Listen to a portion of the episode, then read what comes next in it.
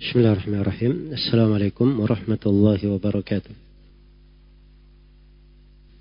إن الحمد لله نحمده ونستعينه ونستغفره ونعوذ بالله من شرور أنفسنا وسيئات أعمالنا. من يهده الله فلا مضل له ومن يضلل فلا هادي له. أشهد أن لا إله إلا الله وحده لا شريك له وأشهد أن محمدا عبده ورسوله.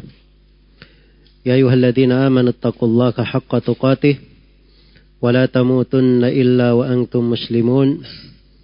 يا أيها الناس اتقوا ربكم الذي خلقكم من نفس واحدة وخلق منها زوجها وبث منهما رجالا كثيرا ونساء واتقوا الله الذي تساءلون به والأرحام إن الله كان عليكم رقيبا. يا أيها الذين آمنوا اتقوا الله وقولوا قولا سديدا. يصلح لكم أعمالكم ويغفر لكم ذنوبكم. ومن يطع الله ورسوله فقد فاز فوزا عظيما. أما بعد فإن أصدق الحديث كتاب الله وخير الهدي هدي محمد صلى الله عليه وسلم. وشر الأمور محدثاتها. فإن كل محدثة بدعة وكل بدعة ضلالة وكل ضلالة في النار Baik, ini buku yang ke 8 dari program kuliah Mafatih al-Ilm di silsilah Al-Aqidah Allati Tunji Minan Nar. Dia adalah buku yang ke-6. Kitab Salasatul Usul wa Adillatuha. Salasatul Usul Salasa artinya tiga. Al-usul jama dari asal. Jama dari asal. Dan asal itu adalah pondasi yang sesuatu dibangun di atasnya. Jadi tiga landasan atau tiga pokok utama. Wadillatuha adillah jama dari dalil. Jadi tiga landasan utama beserta dalil-dalilnya. Iya.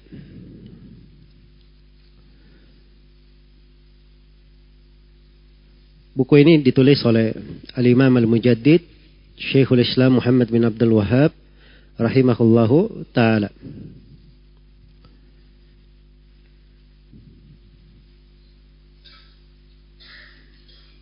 Buku ini mengandung keistimewaan dari banyak sisi.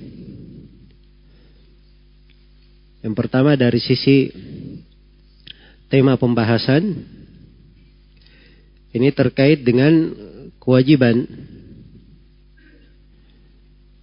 terkait dengan kewajiban setiap muslim dan muslimah yang mesti dia pelajari. Perkara yang tidak boleh dia luputkan akan ditanyakan terhadapnya pada hari kiamat atau juga ditanyakan di alam kubur. Karena asal dari salah satu usul ini ini penjelasan atau uraian bagaimana pertanyaan malaikat di alam kubur. Pertanyaan-pertanyaan malaikat dalam kubur, di alam kubur ada tiga pertanyaan. Inilah yang dibangun oleh penulis rahimahullahu taala tentang buku ini. Penjelasan tiga landasan pokok disertai dengan dalilnya. Disertai dengan dalilnya. Iya. Dan ini buku karena banyaknya manfaat padanya dianjurkan oleh para ulama semenjak ditulisnya oleh Syekh rahimahullah hingga hari ini diajarkan, dihafal, diterima oleh para penuntut ilmu dan orang-orang awam.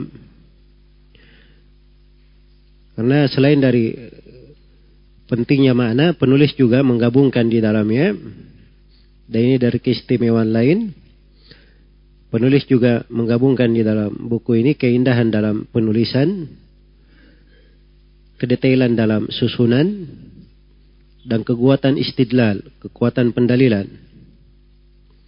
Disertai dengan penjelasan yang indah dan keterangan yang sangat jelas dengan bahasa, dengan lafaz yang mudah untuk dipahami. Iya. Di dalam buku ini terdapat kewajiban-kewajiban pokok atas manusia yang wajib dia ketahui. Yaitu tentang bagaimana dia mengenal Allah, mengenal Robnya, dan bagaimana dia mengenal agamanya, di dalam agama ini ada tingkatan-tingkatan. Dan setiap tingkatan ada rukun-rukunnya. Dan bagaimana dia mengenal nabinya, Nabi Muhammad sallallahu alaihi wasallam. Iya. Karena itu buku ini diajarkan oleh para ulama rahimahumullahu taala dari masa ke masa. Kata Syekh Abdul Aziz Ibn Bas rahimahullah. Qad kana Syekh Muhammad bin Abdul Wahab rahimahullah yulakkinu talaba wal ammah hadhihi usul adalah penulis Syekh Muhammad bin Abdul Wahab rahimahullah beliau mentalkin. Mentalkin itu memperdengarkan membacakan kepada murid-murid dan kepada orang awam. Buku ini salah satu usul. Iya lihat drusuha wa supaya mereka mempelajarinya dan menghafalnya waliyastaqirra fi qulubihim walitastaqirra fi qulubihim dan supaya usul ini menetap di hati mereka. likauniha qaidatan fil aqidah karena dia adalah kaidah di dalam akidah. Iya. Dan ini berjalan. Dipuji oleh para ulama dari masa ke masa. Sampai Syekh Abdurrahman bin Hasan rahimahullahu taala menjelaskan bahwa pemimpin pada saat itu memerintah kepada seluruh pengajar imam-imam masjid untuk menghadiri pengajaran buku ini. Menghadiri pengajaran buku ini buku ini dan kitab tauhid. Ya serta Al-Qawaidul Arba. Dan ini tiga buku semuanya masuk di dalam silsilah kita. Al-Qawaidul Arba sudah kita kaji. Ini salah satu usul. Kitab tauhid insyaallah taala akan datang setelah buku ini. Iya. Maka ini buku sangat penting sekali.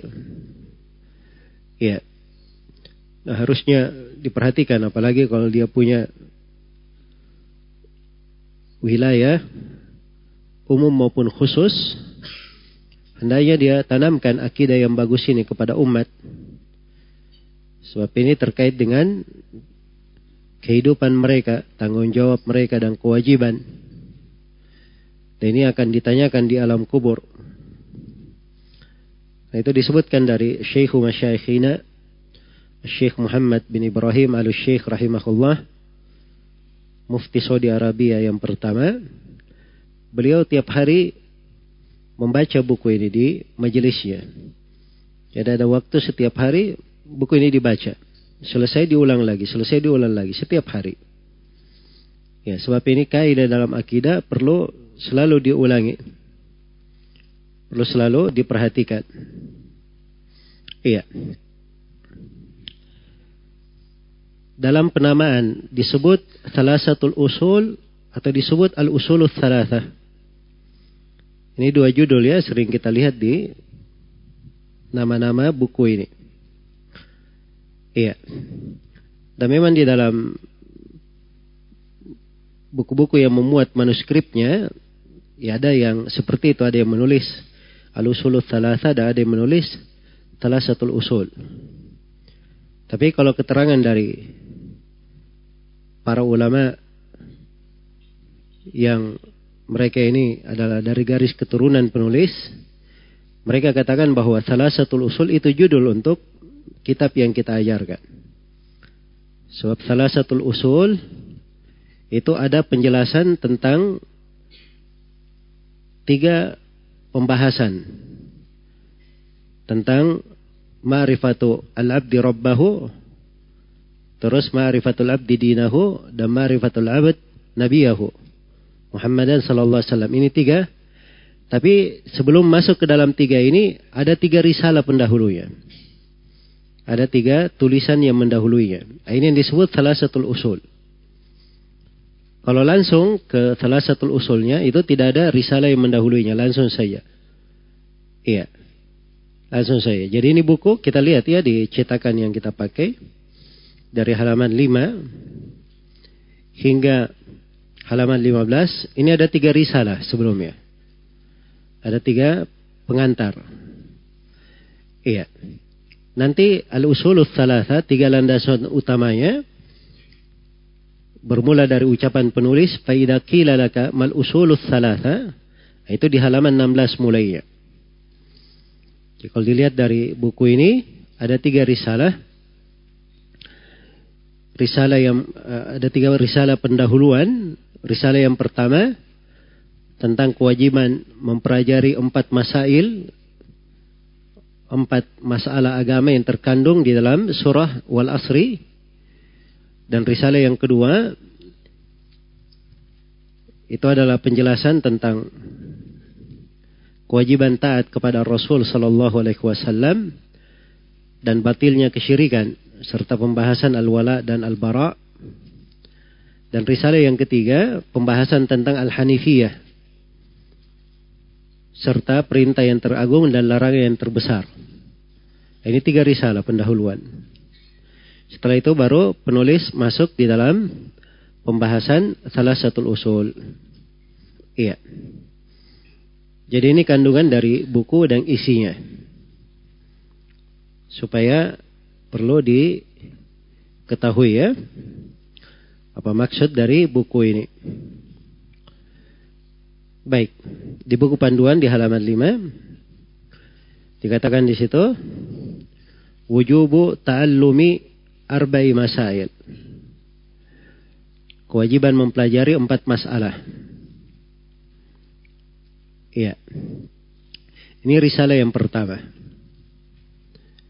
Atau pengantar yang pertama, pendahuluan yang pertama.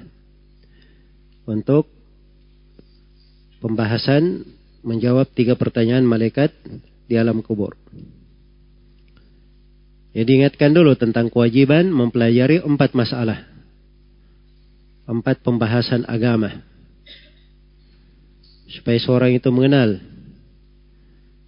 apa-apa yang diwajibkan di dalam kehidupannya. Iya. Penulis rahimahullahu taala berkata Bismillahirrahmanirrahim. اعلم رحمك الله أنه يجب علينا تعلم أربع مسائل الأولى العلم وهو معرفة الله ومعرفة نبيه ومعرفة دين الإسلام بالأدلة الثانية العمل به الثالثة الدعوة إليه الرابعة الصبر على الأذى فيه. والدليل قوله تعالى بسم الله الرحمن الرحيم والعصر إن الإنسان لفي خسر إلا الذين آمنوا وعملوا الصالحات وتواصوا بالحق وتواصوا بالصبر.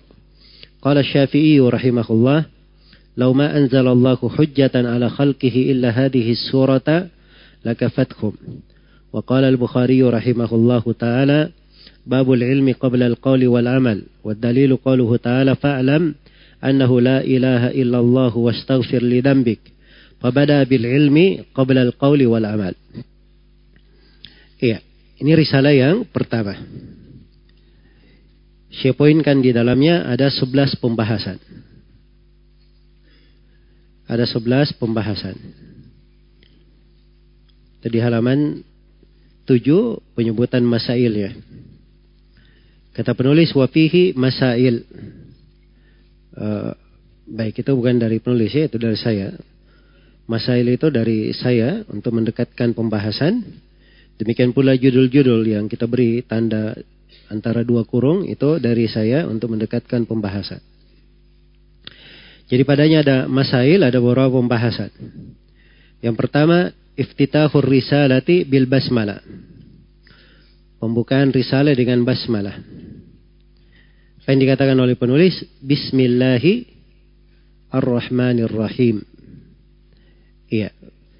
Beliau memulai kitabnya dengan memohon pertolongan kepada Allah Subhanahu wa taala menyebut namanya yang maha tinggi Ya, beliau berkata Bismillahirrahmanirrahim. Artinya saya memulai tulisanku saya menulis dengan menyebut nama Allah yang Maha Rahman lagi Maha Rahim. Iya. Ya kalau disebut Bismillahi Bismi itu dalam bahasa Arab jar wal majrur. Terkait dengan sesuatu Apakah datang setelahnya atau datang sebelumnya? Iya. Atau datang sebelumnya. Nah. Dan di hal yang seperti ini di mayoritas bahasa para ulama ahli nahwu itu didatangkan belakangan. Ya sebab sesuatu memulai dengan nama Allah dikedepankan ini menunjukkan mana pengkhususan dan tambahan pengagungan. Iya. Jadi dengan nama Allah Ar-Rahman Ar-Rahim saya menulis atau saya memulai tulisanku. Ya, jadi maknanya seperti itu. Baik. Bismillahi dengan nama Allah. Ini memulai dengan basmalah ya. Memulai tulisan dengan basmalah itu mencontoh Al-Qur'anul Karim. Sebab di Al-Quran dimulai dengan apa? Bismillahirrahmanirrahim pada setiap surahnya. Iya. Pada setiap surahnya. Kecuali surah At-Taubah. Baik. Dan Nabi Shallallahu Alaihi Wasallam juga dalam tulisan-tulisan beliau, surat menyurat beliau, beliau memulai dengan apa? Bismillahirrahmanirrahim. Telah di dalam Sahih Al Bukhari dan Muslim dari hadits Ibnu Abbas radhiyallahu anhu ketika Nabi sallallahu alaihi wasallam menulis surat kepada Herakl Azimur Rum itu dimulai dengan Bismillahirrahmanirrahim. Juga telah syahid di dalam hadis riwayat Bukhari dan Muslim dari Ali bin Abi Thalib di kisah perjanjian Hudaybiyah ketika mau ditulis perjanjiannya maka Nabi perintah kepada Ali untuk menulis Bismillahirrahmanirrahim di awal perjanjian. Walaupun orang-orang Quraisy waktu itu komplain, iya, mereka minta dihapus sebagian kalimat dalam kisah yang masyhur. Baik.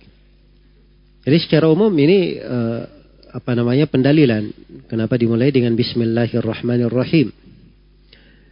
Dan ini juga yang dijalani oleh para ulama dari masa ke masa di dalam tulisan-tulisan mereka.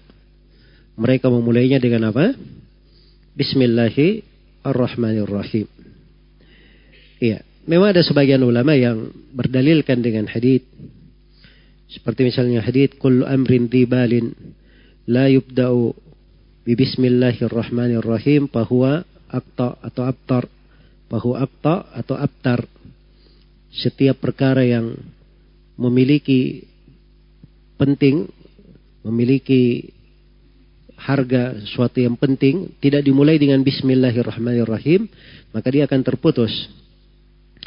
Ya tapi haditnya ada kelemahannya dan dari sisi riwayat ada kegoncangan padanya maka dalil-dalil umum sudah cukup untuk hal itu. Baik. Apa mana Bismillahirrahmanirrahim ini sudah berlalu berapa kali? Bismillahi dengan nama Allah. Al-isim ini mufrad ya. Isim itu mufrad. artinya nama. Mufrad ketika disandarkan kepada ma'rifah dalam ilmu bahasa Arab itu memberikan ifadatul umum. Memberikan mana umum. Dan kaidah bahasa ini dipakai oleh para ulama ahli usul fikih. Iya. Jadi ya, sini seakan-akan kita ketika membaca bismillahi seakan-akan dia menyebut dengan seluruh asmaul husna, dengan seluruh nama-nama Allah Subhanahu wa taala. Iya. Bismillahi dengan nama Allah. Iya.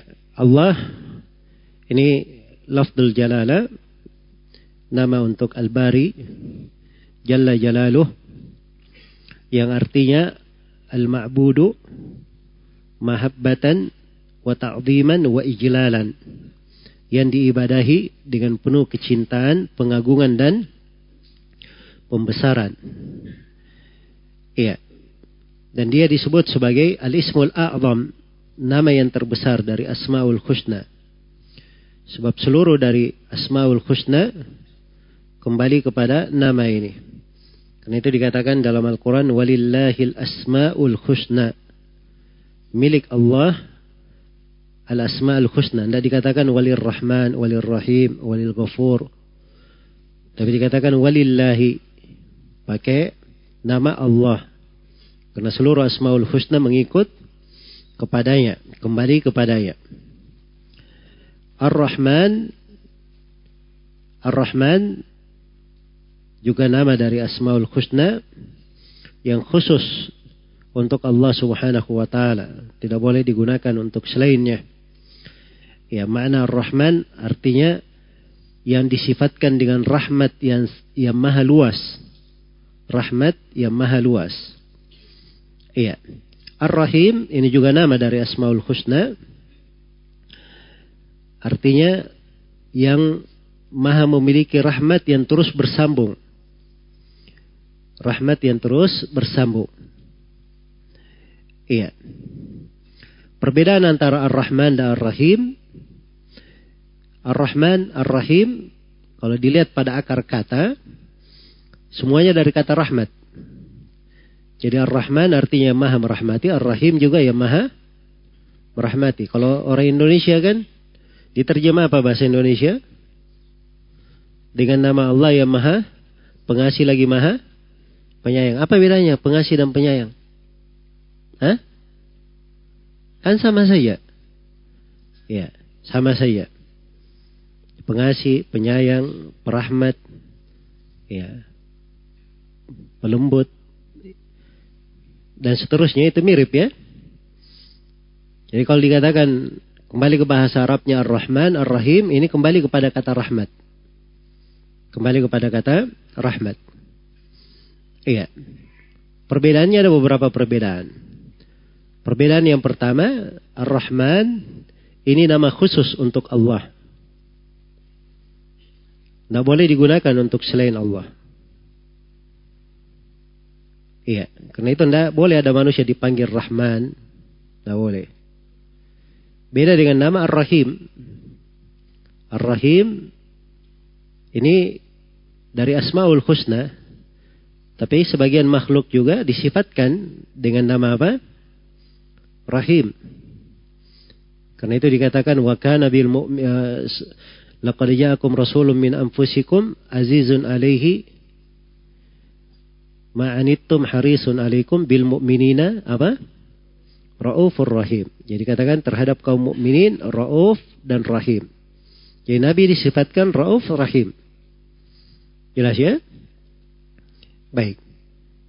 Dan ini saya sudah terangkan di pembahasan kaidah Asmaul Husna. Adanya kemiripan dalam penamaan tidak menunjukkan kemiripan dalam dat dan apa? Dan hakikat. Ketika di majelis ini ada yang bernama Muhammad, Muhammad, Muhammad, Muhammad, Muhammad, namanya sama, tapi orangnya apa? Beda. Maka kalau Allah disebut dengan nama Rahim, sebagian makhluk ada yang bernama Rahim, apakah sama antara Allah dengan makhluk? Jawabannya pasti tidak sama. Iya, antara makhluk saya tidak sama, apalagi antara makhluk dengan Al-Khaliq yang menciptakannya.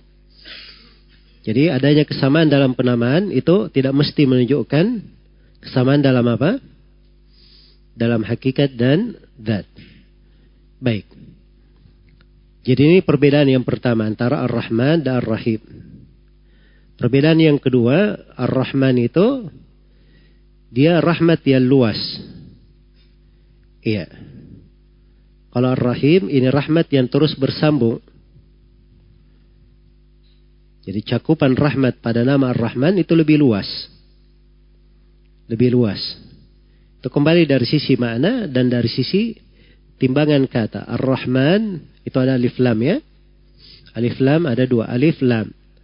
Rahman ada lima huruf. Ra, ha, mim, alif, terus nun. Kan begitu. Jadi semuanya ada tujuh huruf. Kalau Ar-Rahim, alif lam, satu, dua. Rahim, ra, ha, ya, mim. Enam huruf. Lebih banyak hurufnya mana? Rahman atau Rahim? Rahman tujuh, Rahim berapa? Enam. Berarti Ar-Rahman lebih banyak hurufnya. Kaidahnya dalam bahasa Arab, ziyadatul mabna tadullu ala ziyadat al-ma'na. Adanya tambahan dalam bangunan kata, itu menunjukkan tambahan pada makna. Menunjukkan tambahan pada makna. Maka cakupan nama Ar-Rahman ini lebih luas. Dia rahmat umum untuk kaum mukminin, untuk orang-orang kafir, untuk jin, untuk manusia. Ya, luas cakupan rahmatnya. Tapi kalau Ar-Rahim, ini rahmat yang bersambung terus untuk siapa? Untuk kaum mukminin. Ini khusus untuk kaum mukminin. Karena itu dikatakan dalam Al-Quran, wa kana bil mu'minina rahima di surah Al-Ahzab adalah Allah terhadap kaum mukminin rahima. Itu tidak disebut rahmana, tapi disebut rahima.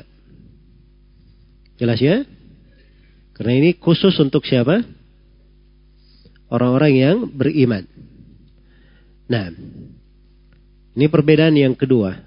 Perbedaan yang ketiga, nama Ar-Rahman itu kaitannya dengan dat Allah Subhanahu wa taala.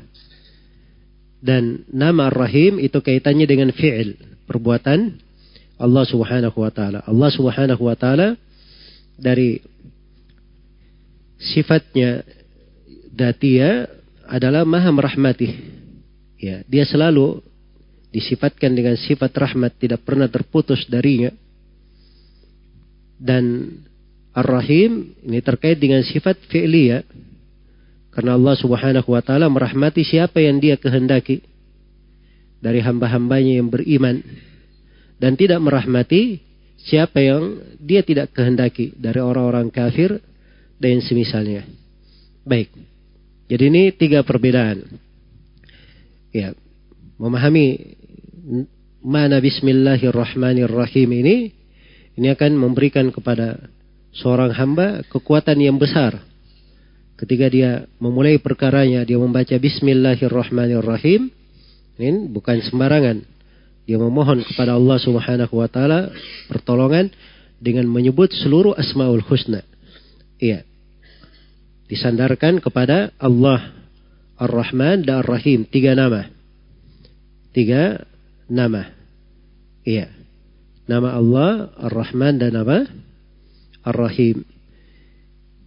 Ketika disebut nama Allah dihadirkan kewajiban dia beribadah hanya kepada Allah hanya kembali dan bersandar kepadanya. Ketika dia sebut namanya Rahman Ar-Rahim, maka dia mohon dari rahmat Allah Subhanahu wa taala yang maha luas. Maka ini kalimat sering berulang tapi karena kita kurang di dalam memahami kandungannya, kadang kurang pengaruh dan maknanya di dalam hati. Padahal ini basmalah dari apa namanya? kalimat-kalimat yang sangat agung. Baik, selesai pembahasan yang pertama tentang Bismillahirrahmanirrahim. Iya. Pembahasan yang kedua, al-jam'u bain at-ta'limi wad du'a, menggabungkan pengajaran dan doa. Menulis rahimahullahu taala memulai risalahnya, beliau berkata, "I'lam rahimakallah." Ketahuilah Semoga Allah merahmatimu. I'lam, ketahuilah. Diajari orang. Ketahuilah, pelajarilah. Ilmuilah. Kemudian dia doakan. semoga Allah merahmatimu. Ini dia gabungkan dua hal, mengajari orang dan apa? Mendoakannya dan mendoakannya. Dan ini sifat seorang penasihat. Sifat seorang guru yang baik seperti itu. Iya, dia gemar berbagi faidah, mengajarkan ilmu kepada manusia, dan dia juga menghendaki kebaikan untuk orang yang diajari. Iya, menjadi penasihat baginya menjadi penasihat baginya. Karena itu sifat seorang guru yang diambil ilmu darinya, itu adalah guru yang punya ketakwaan, punya keilmuan. Dan pandai memberikan kepada manusia apa yang layak yang cocok untuk mereka. Apa yang layak yang cocok untuk mereka. Jangan diberi dari buku-buku yang kadang akalnya belum sampai memahaminya. Diberi dari buku yang dasar, yang ringan, Nah, itu yang disebut Rabbani oleh Ibnu, oleh Ibnu Abbas. Yaitu orang-orang yang mengajari manusia sigarul ilm qabla kibarihi. Ilmu yang kecil sebelum apa? Ilmu yang besar. Ya, itu namanya penasihat. Namanya penasihat. Beda dengan sebagian manusia ya. Sebagian manusia kadang dia mengajar. Tapi mengajar, mengeju, menyuruh manusia kepada dirinya. Untuk mengagungkan dirinya, supaya dia punya posisi di tengah manusia. Iya, ada yang kadang berbicara yang dia cari adalah ketamakan dunia dari harta, popularisme dan seterusnya. Ya. Dan di antara manusia ada yang mengajar tapi dia ajak orang kepada kebinasaan. Iya. Dia ajak kepada kebinasaan. Diberi dari ilmu-ilmu besar yang membuat orang itu bisa keliru di dalam memahaminya. Seperti para penuntut ilmu diajari buku-buku yang terkait dengan masalah pengafiran, ya terkait dengan masalah apa namanya pembahasan seputar takfir dan doabitnya yang masuk di dalamnya pembahasan al-udur bil jahal dan sebagainya. Ya masuk dalam hal ini ini kalau menyebutkan orang di hal ini ini ciri orang yang tidak memiliki ilmu yang kuat dan bukan penasihat. Sebab kalau dia memiliki nasihat untuk manusia, maka penasihat itu ya seperti Syekh bin Bas rahimahullah dibacakan di majelis beliau dihadiri oleh banyak oleh orang-orang bukan cuma penuntut ilmu saja dibacakan di majelis beliau kalau saya nggak salah kitab apa namanya atis ini ya atau Darut Ta'arud Bainal Akli wan Naql karya Syekhul Islam Ibnu Taimiyah. Dan ini buku bagus ya. Penjelasan bagaimana bahwa nas-nas Al-Quran dan hadith itu tidak bertentangan dengan akal. Ya, baru sekitar 100 halaman dibaca bukunya, syekhnya menghentikan pelajarannya. Beliau katakan ini tidak cocok untuk keumuman orang-orang yang hadir di majelisnya. Iya, itu penasihat namanya. Bukan orang yang setiap apa yang dia tahu dia sampaikan. Dan seorang alim tidak seperti itu. Dia beri kepada penuntut ilmu apa yang mencocokinya. Kadang dalam satu pembahasan banyak makna yang bisa diuraikan. Sebab ilmu itu luas. Cuman tidak seluruh makna itu cocok untuk orang-orang yang hadir. Diberikan hal yang mencocoki. Iya. Dasar yang mencocoki. Ya saya lihat ya ke banyak dari guru kita seperti itu metodenya. Syekh Shalal Fauzan ya itu berkata berpesan kepada saya beliau berkata sampaikan kepada kawan-kawanmu para ustadz di sana dan sampaikan kepada murid-muridmu jangan sibuk dengan masalah-masalah pengafiran masalah udur bil jahal. Itu bukan apa namanya urusan mereka. Iya. Ini sifat seorang penasihat. Jelas ya? Jadi kalau ada yang menyebutkan manusia dengan hal ini, ya dianggap ini perkara perkara bagus dia bawakan ucapan alim ini ucapan itu. Ini orang-orang nggak paham apa yang dia nukil, apa yang dia baca. Ujung-ujungnya kontradiksi ucapannya. Sebentar-sebentar dia kafirkan orang. Ya, dibawakan ucapan dibawakan apabila dia bawakan ucapan seorang syekh Misalnya Syekh Shalal Fauzan ini berpendapat tidak ada udur dengan jahil di fatwa ini. Ada fatwa lain yang beliau memberi udur. Ya. Nanti akan dia gambarkan kepada manusia bahwa syekhnya akan syekhnya ini goncang kontradiksi dalam apa? Dalam ucapannya. Nah, seperti itu orang-orang jahil. Ya, akhirnya keluar dari orang-orang jahil ini ucapan Ibnu Taimiyah itu pendapatnya goncang. Syekh Muhammad bin Abdul Wahab tidak tetap pendiriannya. Ini pengaruh semuanya. Iya. Ini repot ya. Nah itu kata seorang penyair wa inna anaan an tufahhima jahilan fayaz'umu jahlan annahu minka afhamu. Ya, sungguhnya perkara yang rumit kamu memahamkan orang jahil. Sebab nanti dia menyangka bahwa dirinya lebih paham daripada kamu. Nah, itu orang jahil seperti itu. Dipahamkan tidak mau paham. Ya. Merasa bisa membaca sendiri, bisa melihat sendiri, apalagi dia cuma jago internet, ya. Masukkan YouTube, tanya ke paman Google, begitu aja gayanya. Tidak pernah belajar ilmu-ilmu syariat. Memahami ucapan alim juga nggak paham. Nah, ini hal-hal yang seperti ini keluar dari jarul ilmu. Jangan ada yang masuk seperti ini untuk seorang penuntut ilmu. Iya. Diberi kepada manusia itu ilmu mencocoki sesuai dengan kondisinya. Guru kami Syekh Abdullah bin Abdul Aziz Ibn Akil rahimahullahu taala. Itu saya perhatikan kalau beliau ada yang membaca ya ke beliau Zadul Mustaqni. Ya. Maka beliau hanya terangkan sesuai dengan buku yang dia baca. Sebab Zadul Mustaqni ini ringkasan. Dibaca itu saja yang dikomentari. Nah, pernah saya hadir ada seorang syekh. Beliau membaca kitab Al-Kafi. Karya Ibnu Qudam. Al-Kafi ini tingkatan ketiga. Tingkatan ketiga. Al-Kafi. Jadi dia kumpulkan seluruh pendapat di dalam madhab. Maka Syekh detail mengomentarinya. Tidak, di madhab begini, di madhab begini, di madhab begini. Beliau komentari agak detail. Dan saya pernah hadiri juga beliau mengajar kitab Hasya ala Radil Murbi. Ya Radil Murbi-nya ini tingkatan kedua ya. Cuman hasyanya ini meluas hasyanya. Bisa tingkatan keempat di pembahasan fikih. Iya. Hanya saja ketika beliau mengajarkan yang hadir itu itu orang-orang apa namanya ada yang qadi di mahkamah, ada yang dia kepala bidang apa, doktor dan seterusnya, maka beliau menjelaskannya itu meluas. Ya, sesuai dengan kapasitas orang yang hadir. Sesuai dengan kapasitas orang yang hadir. Ini namanya muallim. Orang yang mengajarkan ilmu. Karena itu Ibnu Qudama rahimahullah beliau menyusun buku fikih ada empat. Ya, yang pertama Umdatul Fiqh. Umdatul Fiqh ini kesimpulan fikih. Kesimpulannya saja, tidak disebut dalil ya. Terus ada buku di atasnya lagi Al-Mukni. Al-Mukni ini dibawakan kesimpulan fikih dalam madhab Imam Ahmad tapi dengan dua riwayat atau dua pendapat.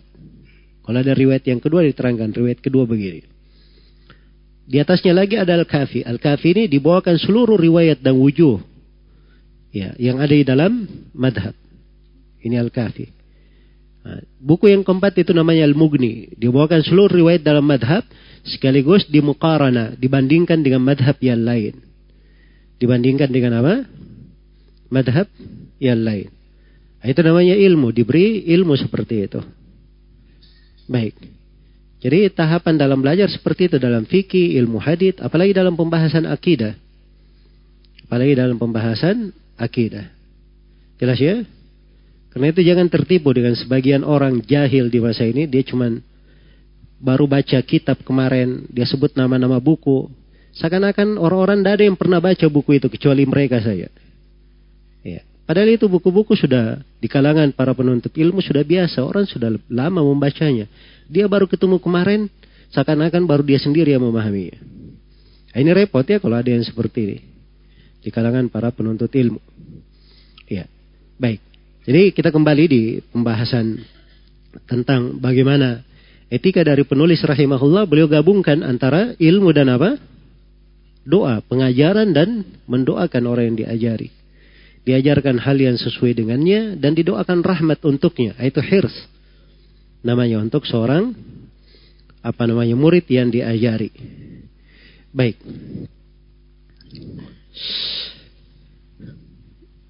Selesai pembahasan yang kedua. Pembahasan yang ketiga, wujubu ta'allumi arba'i masail. Kewajiban mempelajari empat masalah. Kata penulis rahimahullah, i'lam rahimakallah.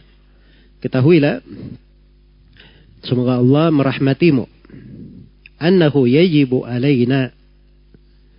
Ya, maksudnya supaya semoga Allah merahmatimu. Semoga Allah turunkan kepada engkau rahmatnya. Yang dengan rahmat ini engkau dapatkan apa yang kamu cari dan engkau terhindar dari kejelekan yang engkau khawatirkan. Annahu yajibu alaina, sungguhnya wajib atas kita. Atas kita. Siapa kita? Hah? Kita semuanya yang mukallaf. Yang sudah mukallaf. Dibebani dengan beban syariat. Itu orang yang sudah dewasa, sudah akil, ya, balik, ini mukallaf namanya. Laki-laki maupun perempuan. Yang muda maupun yang tua. Yajibu alaina, wajib atas kita apa? Ta'allumu, mempelajari. Iya. Arba'i masail. Mempelajari empat masalah. Jadi masail jamak dari masalah. Iya. Masail itu jamak dari masalah. Jadi kita dikatakan di sini oleh penulis wajib mempelajari arba masail, empat masalah. Dan kewajiban di sini ini kembali kepada dalil yang akan disebutkan oleh penulis surah wal asri. Ya. Karena disebutkan di dalam surah al asri seluruh manusia dalam kerugian. Kecuali empat ini. Empat masalah ini yang wajib dipelajari. Artinya, wajib mempelajarinya. Sebab kalau dia tidak pelajari, dia akan masuk dalam golongan yang apa? Golongan yang merugi. Iya. Karena itu wajib atas kita mempelajari arba al-masail. Empat masalah. Apa empat masalah ini? Diglobalkan oleh penulis dulu empat masalah. Ini tansyid ya, etika dalam apa namanya? mengajar dan cara mendekatkan pemahaman. Iya, karena itu Nabi Shallallahu alaihi wasallam kadang memberikan kepada para sahabat angka-angka supaya mudah dipahami. Iya, supaya mudah dipahami. Disebutkan angka-angka seperti sabatun yudhilluhumullahu tahta dhillih ada tujuh golongan yang dituduhi oleh Allah di bawah tuduhannya. Tujuh golongan. Dikumpulkan dalam satu hadis. Padahal golongan yang dituduhi di bawah tuduhan arsh Allah. Itu masih ada yang lain selain daripada tujuh. Disebutkan oleh Nabi di dalam hadis yang lain. Tapi ini untuk mendekatkan. Memudahkan. Ya. Sebut tujuh supaya seorang terfokus. Ada tujuh. Berarti dia akan hitung nanti jarinya. Satu, dua, tiga, empat, lima, enam, tujuh. Kan begitu. Ya, ini etika di dalam apa? Di dalam mendekatkan ilmu. Salah satu metode dan cara di dalam mendekatkan ilmu. Dan seperti ini dalam hadits Nabi banyak. Banyak di dalam hadits Nabi Sallallahu Alaihi Wasallam. Ya. Dan kalimat-kalimat yang dipakai oleh ahlul ilm, orang-orang yang berilmu, itu kelihatannya polesan dan warna ilmu padanya. Ya, sebab mereka terbiasa membaca Al-Quran, terbiasa membaca hadith-hadith. Karena itu dalam pembicaraannya juga warna Al-Quran dan hadith itu kelihatan. Warna Al-Quran dan hadith itu apa? Kelihatan. Karena itu seorang penulis itu terlihat. Seorang yang berbicara terlihat. Apa yang dia baca. Kalau dia kebiasaannya baca Al-Quran, baca hadith, nanti kelihatan bicaranya juga bersumber dari Al-Quran dan apa? Dari hadith. Tapi kalau bicaranya biasanya dia pakai ilmu filsafat, ilmu kalam, atau dia baca dari buku-buku aliran kelompok tertentu, itu ucapannya ke sana nanti. Ucapannya akan ke sana. Nah itu kata sebagian para ulama, ya, barang siapa yang bertahkim dengan Al-Quran dan Sunnah, nataqa bil hikmah. Maka dia akan berucap dengan hikmah. Akan berucap dengan apa? Berucap dengan hikmah. Itulah yang sebenarnya disebut dengan hikmah. Orang yang berpegang dengan Al-Quran dan apa? Sunnah Rasulullah Sallallahu Alaihi Wasallam. Iya. Baik.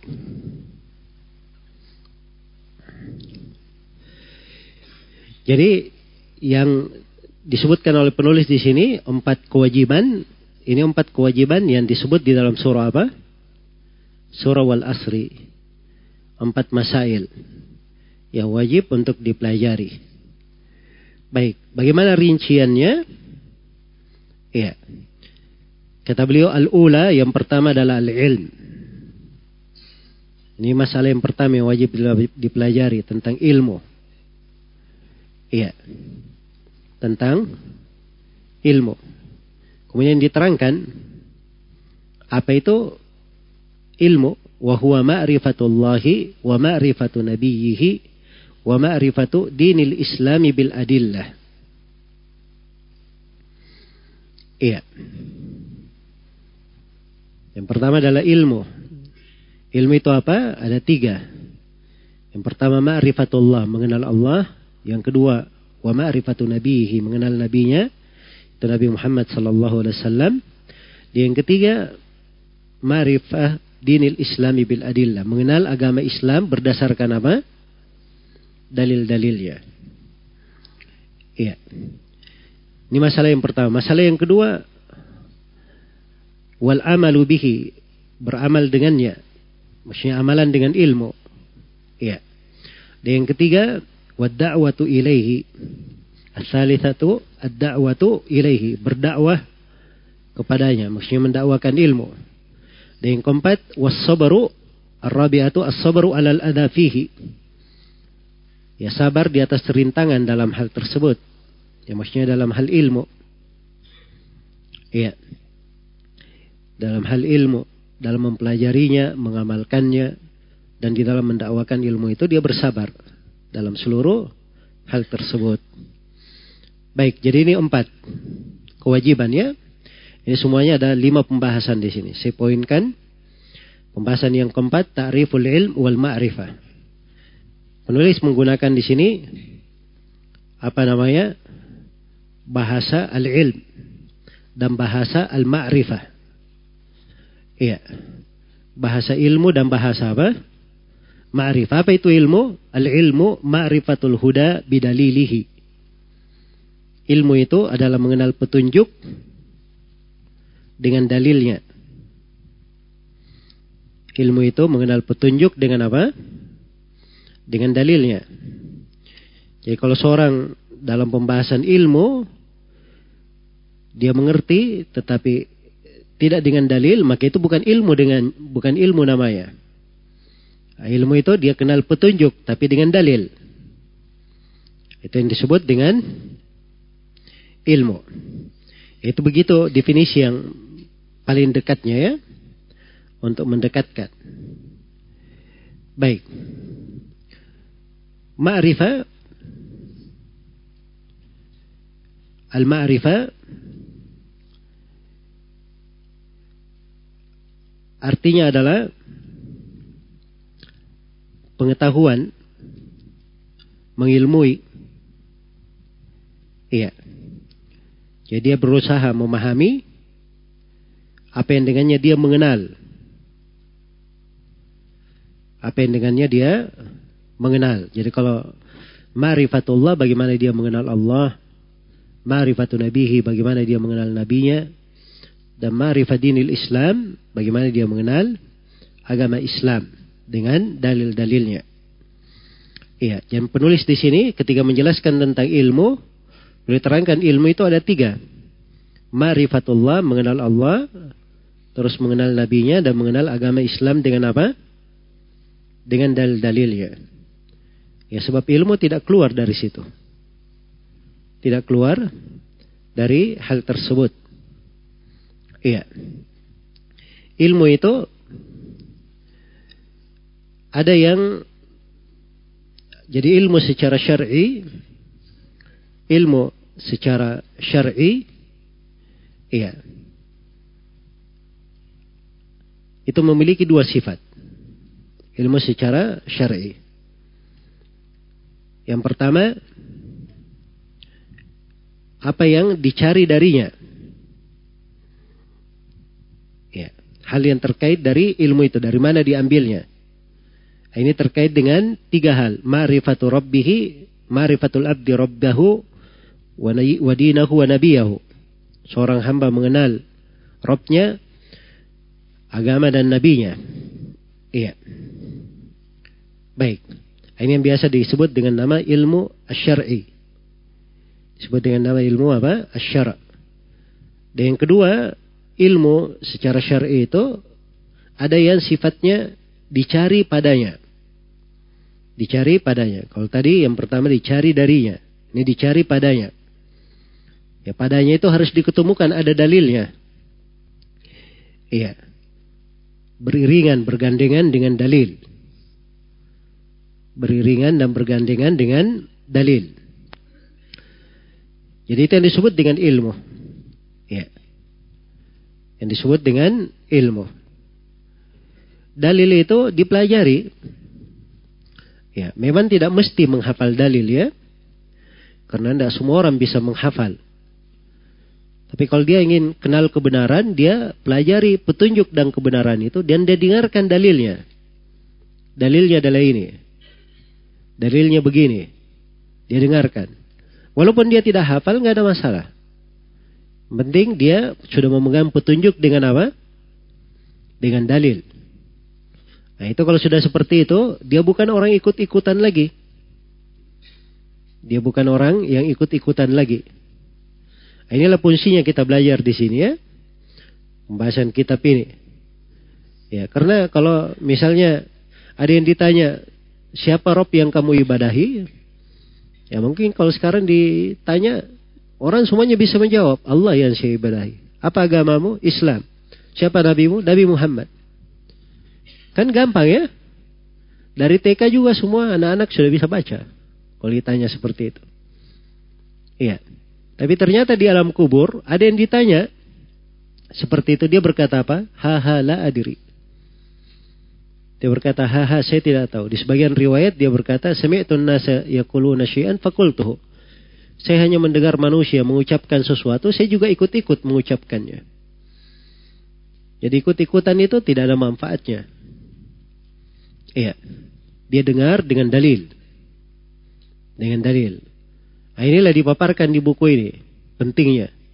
Di mana seorang itu ketika dia mendengarkan tentang siapa Allah, dalilnya ini. Ya. Dalilnya ini. Dia sebut apa agamanya? Agamanya Islam. Islam itu ada berapa tingkatan? Ada tiga tingkatan. Setiap tingkatan berapa rukun? Ada rukunnya begini dan begini. Apa dalilnya? Dia sebutkan. Pernah dia dengarkan dalilnya. Jelas ya? Tentang nabinya Nabi Muhammad sallallahu alaihi wasallam. Siapa namanya? Iya. Kemudian di mana kota dilahirkannya, ke mana dia berhijrah. Nah, ini semuanya dia kenal dengan dalil-dalil. Ya, ini baru orang yang mengenal namanya, punya ilmu. Bukan orang yang ikut-ikutan. Kalau orang ikut-ikutan kasih saja pengetahuan, tidak perlu tanya dalil. Nah, itu ikut-ikutan namanya. Jelas ya? Itu ikut-ikutan. Nah, ini pembahasan harus selalu ditakrir, di, di sampai di, di didengarkan, dipelajari, diulangi agar supaya menjadi kaidah di dalam hati, membekas di dalam jiwa. Iya. Bayangkan ya, suatu yang kita akan lalui di alam kubur akan dipertanyakan di hari kiamat kita tidak mengulanginya ini repot namanya. Kurang persiapan. Ya. Ya kalau ada yang tiap hari dia baca salah satu usul setelah keluar dari kajian ini dia catat semua pembahasan dia ulangi kajiannya dia baca tiap hari. Ya. Maka itu namanya orang yang punya persiapan. Itu buku bisa ya seperti itu. Seperti ini buku misalnya. Ini buku berapa halaman ini? Ini 64 halaman. Hah? Sudah ada lima halaman pendahuluan, indeks dan sebagainya. Berarti 60, anggaplah 60 halaman. Kita dalam sepekan ada berapa hari? Hah? Ada tujuh hari.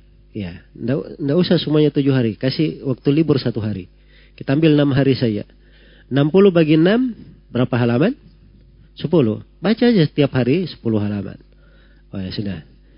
Hari besok dia baca 10 halaman lagi. Jadi dia moroja tiap apa? Tiap pekan. Dia ulangi. Nah, begitu caranya di dalam belajar, dalam mengulangi. Ya, sebab ilmu itu dua cara memasukkannya ke hati. Yang pertama dengan dihafal, dan yang kedua dengan banyak diulangi. Kalau dia tidak bisa menghafal, banyak dia ulangi. Iya. Kalau dia hafalkan tetap pasti dalam dirinya kalau dia hafal. Kalau dia tidak hafal maka banyak dia ulangi. Banyak dia ulangi. Baik. Jadi ini pembahasan tentang al-ilmu dan apa? Al-ma'rifah. Iya. Cuman kadang pembahasan ma'rifah ini ada sebagian manusia masuk dalam hal-hal yang bukan pada tempatnya. Dan saya nggak meluas ke situ ya. Pembahasan yang kelima. Iya. Atau sebelum uh, masuk ke dalam apa namanya?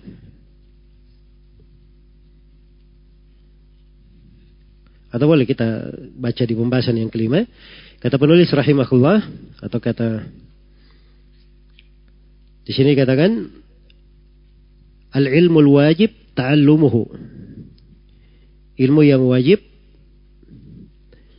untuk dipelajari. Nah, ini apa itu ilmu yang wajib dipelajari? Nah, masalah yang pertama kan dikatakan oleh penulis al-ula al-ilm. Masalah yang wajib dipelajari adalah ilmu. Nah, sekarang apa itu ilmu yang wajib untuk dipelajari?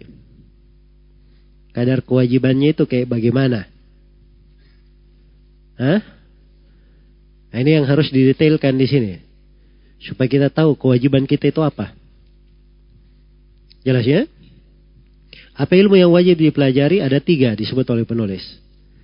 Ma'rifatullahi wa ma'rifatu nabihi wa ma'rifatu dinil islami bil adillah mengenal Allah, mengenal nabinya, Nabi Muhammad sallallahu alaihi wasallam dan yang ketiga mengenal agama Islam dengan apa? Dengan dalil-dalilnya. Iya. Dengan dalil-dalilnya. Iya. Jadi ini tiga jenis ilmu yang wajib untuk dipelajari. Yang wajib untuk dipelajari. Baik.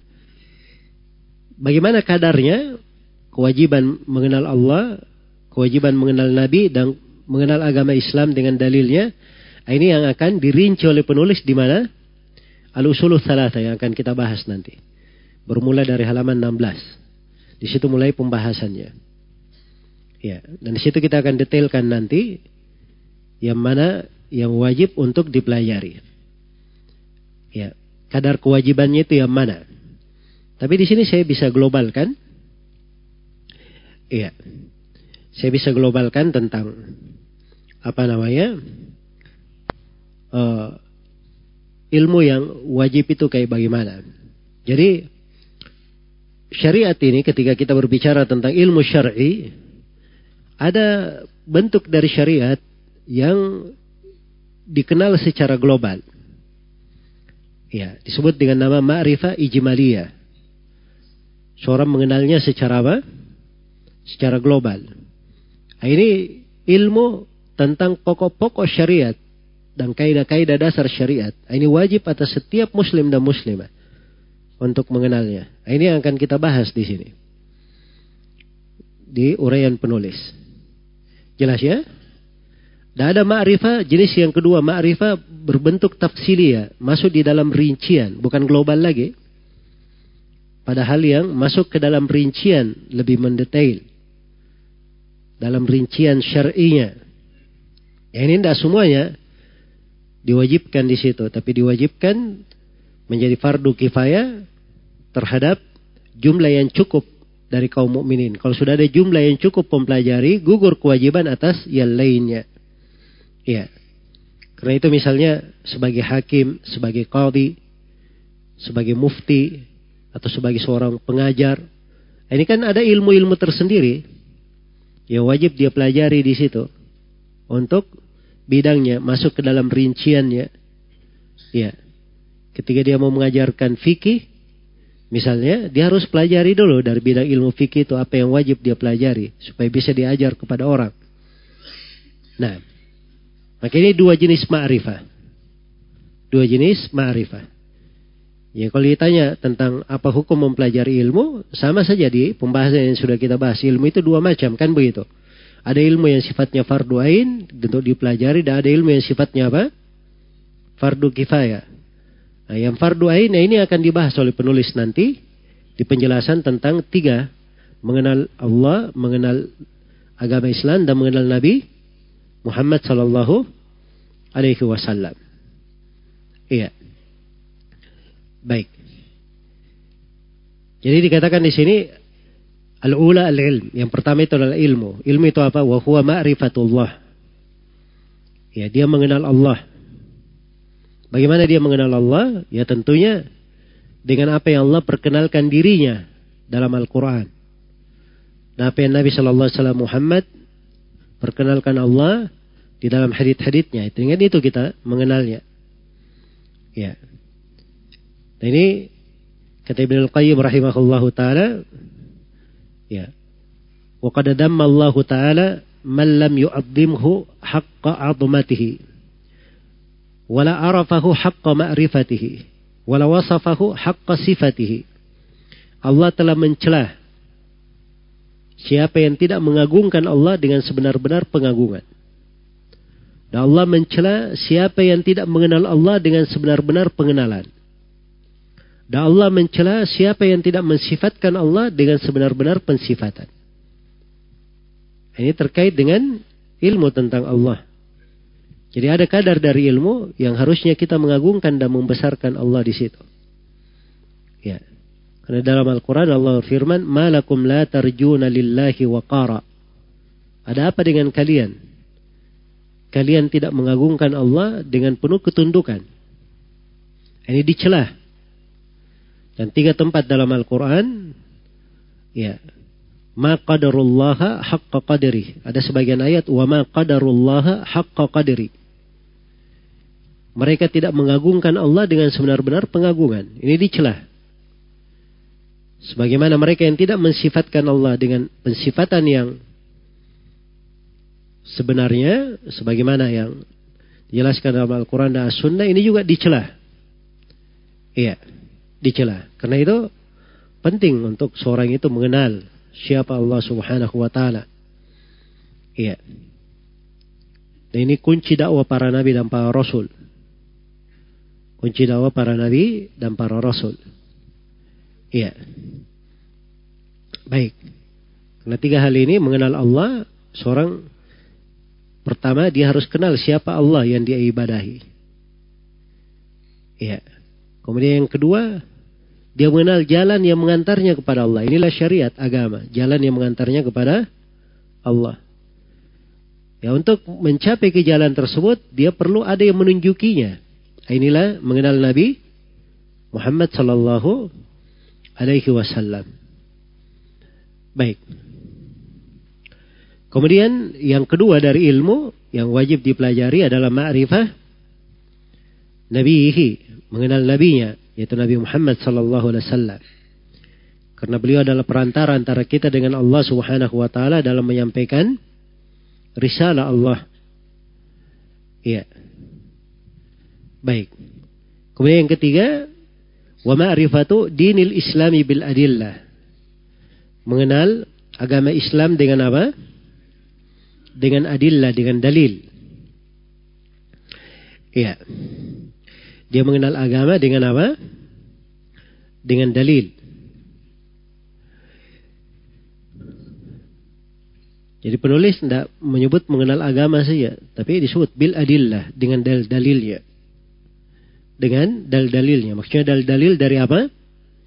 Dari Al-Quran dan Sunnah Rasulullah Sallallahu Alaihi Wasallam. Iya. Ini baru orang yang mengenal namanya. Dia kenal agama, kenal dalil. Sebab dia kenal kebenaran, dia tahu benar. Kebenaran itu benar. Dan kalau ada kebatilan yang menghadangnya atau yang serupa dengannya, maka dia bisa membedakan antara kebenaran dan apa? Kebatilan. Iya. Itulah yang disebut dengan dengan ilmu. Baik. Dan tiga hal ini, inilah yang akan dirinci oleh penulis ya di salah satu usul. Ya. Dan inilah tiga pertanyaan malaikat di alam kubur. Tiga pertanyaan malaikat di alam kubur. Baik. Memang didahului dengan ilmu sebelum yang lainnya sebab ilmu ini landasan asas dan dasar. Iya, karena itu telah berlalu ya kita kaji satu materi khusus, satu kitab khusus seputar ilmu. Ya, karena pentingnya ilmu ini. Ya, dan saya ingatkan dengan ucapan Az-Zuhri yang sudah pernah kita baca, ma'ubidallahu bi syai'in afdala minal ilm. Tidak ada penghambaan kepada Allah dengan sesuatu yang lebih afdal daripada ilmu. Dan kata Imam Ahmad rahimahullahu taala, talabul ilm afdalul a'mal liman sahhat niyatuh. Menuntut ilmu itu amalan yang paling afdal. Bagi siapa yang niatnya itu telah apa? Telah benar. Telah sahih. Iya. Dan kata Imam Ahmad rahimahullah, "An-nasu ilal ilmi ahwaju minhum ila ta'ami wasyarab." Manusia kepada ilmu itu lebih perlu melebihi keperluan mereka terhadap makan dan minum. Kenapa? Lianna ar-rajula yahtaju ila at-ta'ami wasyarab fil yawmi marratan aw marratain. Kata Imam Ahmad karena seorang itu dia perlu makan dan minum dalam sehari sekali atau dua kali. Nah, ini kalau Imam Ahmad ya di masanya orang makan itu sekali atau berapa?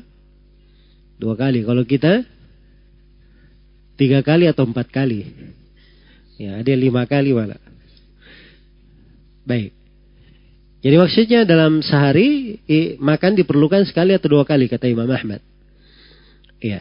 Wahajatuhu ilal ilm biada di anfasihi. Adapun keperluannya kepada ilmu itu sebanyak jumlah nafasnya. Ya, pada setiap saat dia perlu kepada ilmu. Iya. Karena itu didahulukan penyebutan ilmu di sini oleh penulis. Baik. Dan terkait dengan ilmu yang wajib dan ilmu yang sunnah semuanya penting. Semuanya penting. Bahkan ilmu yang sunnah saja itu lebih afdal daripada jihad dan amalan tatawu yang lainnya. Iya. Dan di sini ketika dikatakan oleh penulis al-ilm pakai alif lam ya, al-ilm berarti ilmu syar'i. Ya, tidak ada yang lain. Ini bukan terkait dengan ilmu dunia yang wajib dipelajari. Ilmu dunia itu hukum asalnya mubah dipelajari, boleh dipelajari.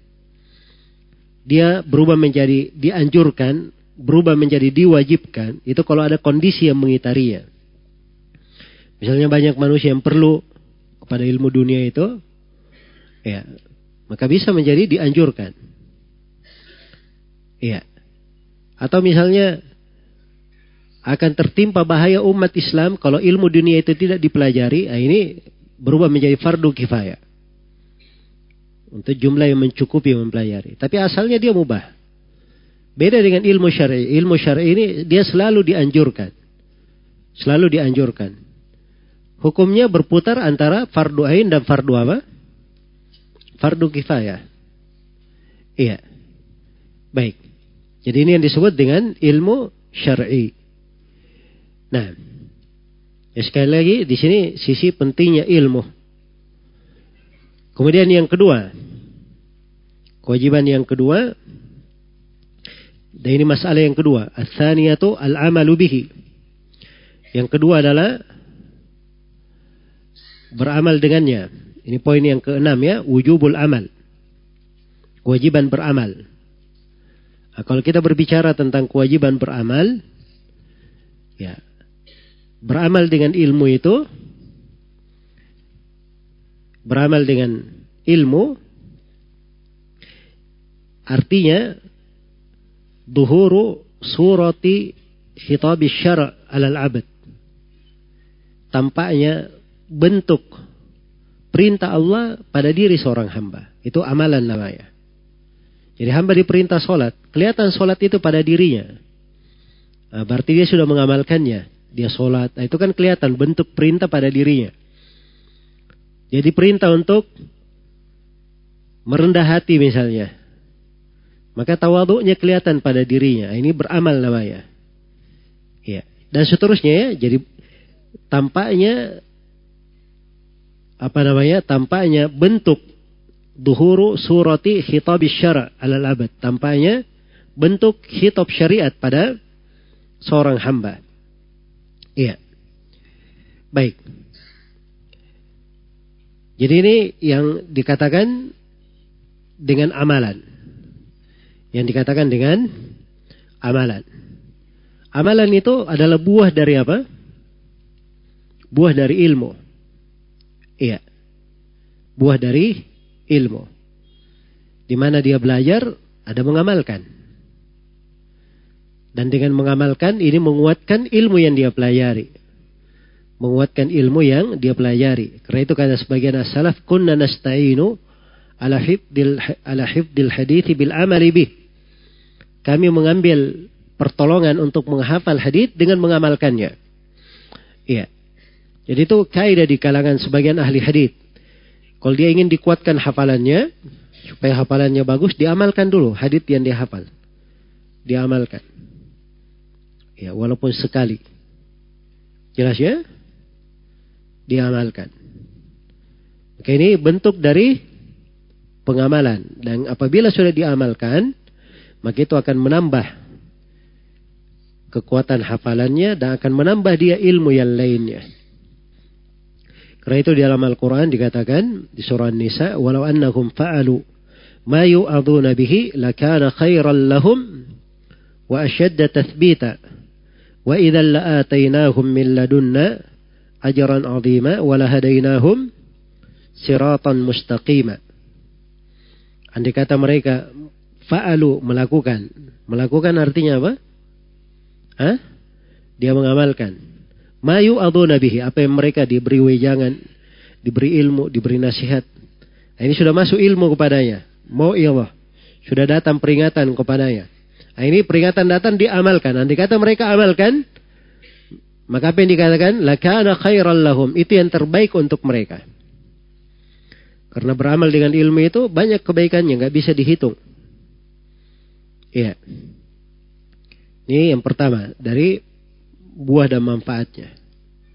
Wa asyadda tathbita. Yang kedua, itu hal yang lebih mengukuhkan. Jadi hafalannya bisa menjadi lebih bagus. Apa yang dia pelajari bisa lebih kukuh, lebih mantap. Nah, itu kalau diamalkan, semuanya seperti itu. Kalau itu amalannya yang dia kerjakan, maka dia pasti akan mantap dengannya, semakin kuat. Iya. Kemudian yang ketiga, waidan wasyadda tathbita apa namanya? Wa idzal atainahum min ladunna ajran 'azima. Yang ketiga kami akan beri untuk mereka pahala yang besar di sisi kami. Nah, itu sumber pahala. Dan yang keempat wala hadainahum siratam mustaqima dan kami akan beri hidayah kepadanya menuju kepada jalan yang lurus.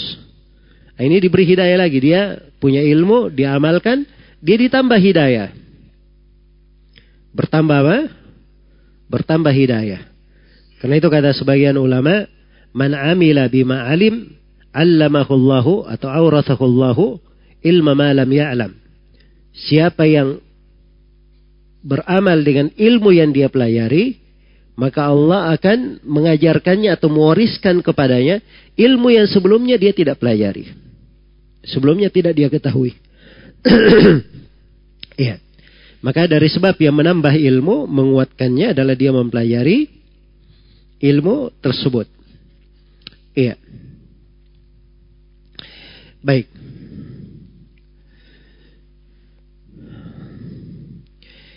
Jadi ini pengamalannya terhadap ilmu. Pengamalan terhadap ilmu. Jadi ilmu itu sendiri ketika seorang mengajarkan ya masuk di dalam ilmu, dimaklumi ada ilmu yang wajib diamalkan.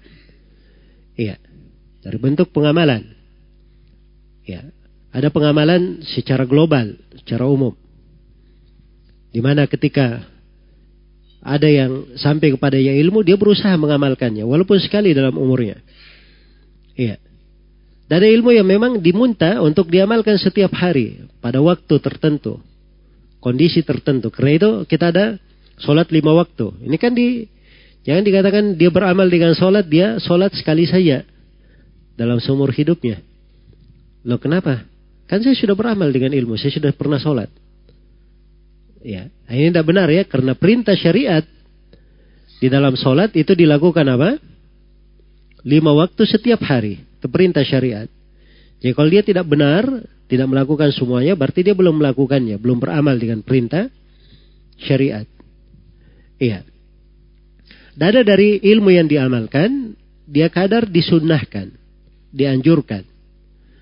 Ya, maka yang dianjurkan ini, ya seorang bagus melakukannya, mengerjakannya, dan paling tidak sekali dia kerjakan. Sekali dia pernah lakukan.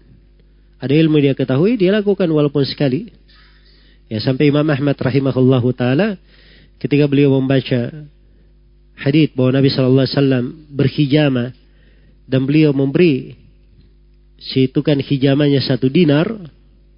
Ya satu dinar ini kan masya Allah. Kan jumlahnya apa? Banyak ya. Satu dinar itu 4,25 gram emas. Ya, kalau sekarang berapa harganya itu? Hah? Kan lumayan ya. Jadi masa itu satu dinar itu banyak. Jadi Imam Ahmad rahimahullah taala ketika membaca hadis ini, ya beliau uh, mengumpulkan duit sampai satu dinar, beliau pergi hijamah, lalu dia kasih tukang hijamahnya satu dinar. Iya, semangat beliau di dalam apa? Di dalam mengamalkan. Baik, maka ini dari ilmu ada yang kadar wajib untuk diamalkan dada kadar sesuai dengan perintah syariat. Jadi ini kan ilmu kembali kepada dia melaksanakan khitabus syara. Khitab syariat, bagaimana bentuk perintah dari syariat yang diamalkan.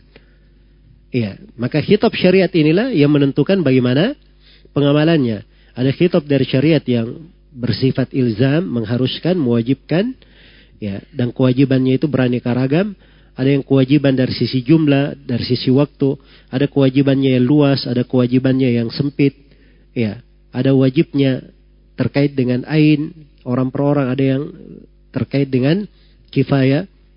Ini beraneka ragam di dalam hal tersebut. Baik. Maka secara umum saya gambarkan saja di sini ya, poin yang keenam, kewajiban beramal. Sebagaimana yang disebut oleh penulis di sini. Rahimahullahu taala. Baik. Kemudian pembahasan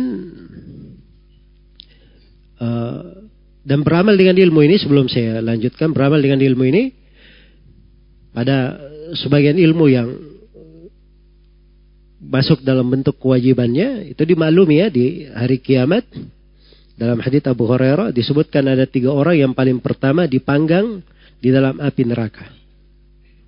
Iya di dalam api neraka. Dan salah satunya adalah orang yang belajar tentang ilmu. Tapi dia tidak mengamalkannya. Nah, inilah yang dikatakan oleh salah seorang ulama syafi'iyah, Ibn Raslan, di dalam manduma fikih beliau yang disebut dengan nama kitab Az-Zabat. Beliau berkata, wa alimun bi ilmihi lam ya'malan mu'adzabun min qabli ubadil wathan. Seorang yang berilmu tapi tidak beramal dengan ilmunya, maka dia akan disiksa sebelum para penyembah berhala disiksa. Iya. Maksudnya apa? Ini terkait dengan apa? Orang yang tidak beramal dengan dengan ilmu. Dia punya ilmu, tapi dia tidak mengamalkannya. Karena itu dikatakan di dalam hadis awal yang dipanggang di dalam neraka. Ada tiga orang. Yang pertama adalah seorang yang uh, belajar ilmu dan membaca Al-Quran. Ya. Yang kedua seorang mujahid berjihad di jalan Allah. Dan yang ketiga adalah seorang yang bersedekah. Seorang yang bersedekah. Iya. Jadi semuanya tidak ada pengamalan padanya. Mereka melakukannya tidak ikhlas. Karena ingin dikatakan orang yang berilmu. Ingin disebut sebagai seorang mujahid. Ingin disebut sebagai seorang yang dermawan. Ya. Maka ini yang menyebabkan dimasukkan ke dalam apa? Ke dalam neraka waliyadzubillah. Nasallallahu lana wa lakum Baik. Iya. Di surah Al-Fatihah, ihdinas siratal mustaqim, siratal ladina an'amta alaihim, gairil makdubi alaihim, waladdallin. Ya, jadi kita meminta jalan yang lurus. Jalan yang lurus itu apa? Itulah ilmu dengan apa? Ilmu dengan amalan. Ya. Gairil makdubi alaihim. Bukan jalan orang yang dimurkahi. Orang yang dimurkahi adalah siapa? Orang-orang Yahudi. Mereka punya ilmu tapi tidak beramal dengannya.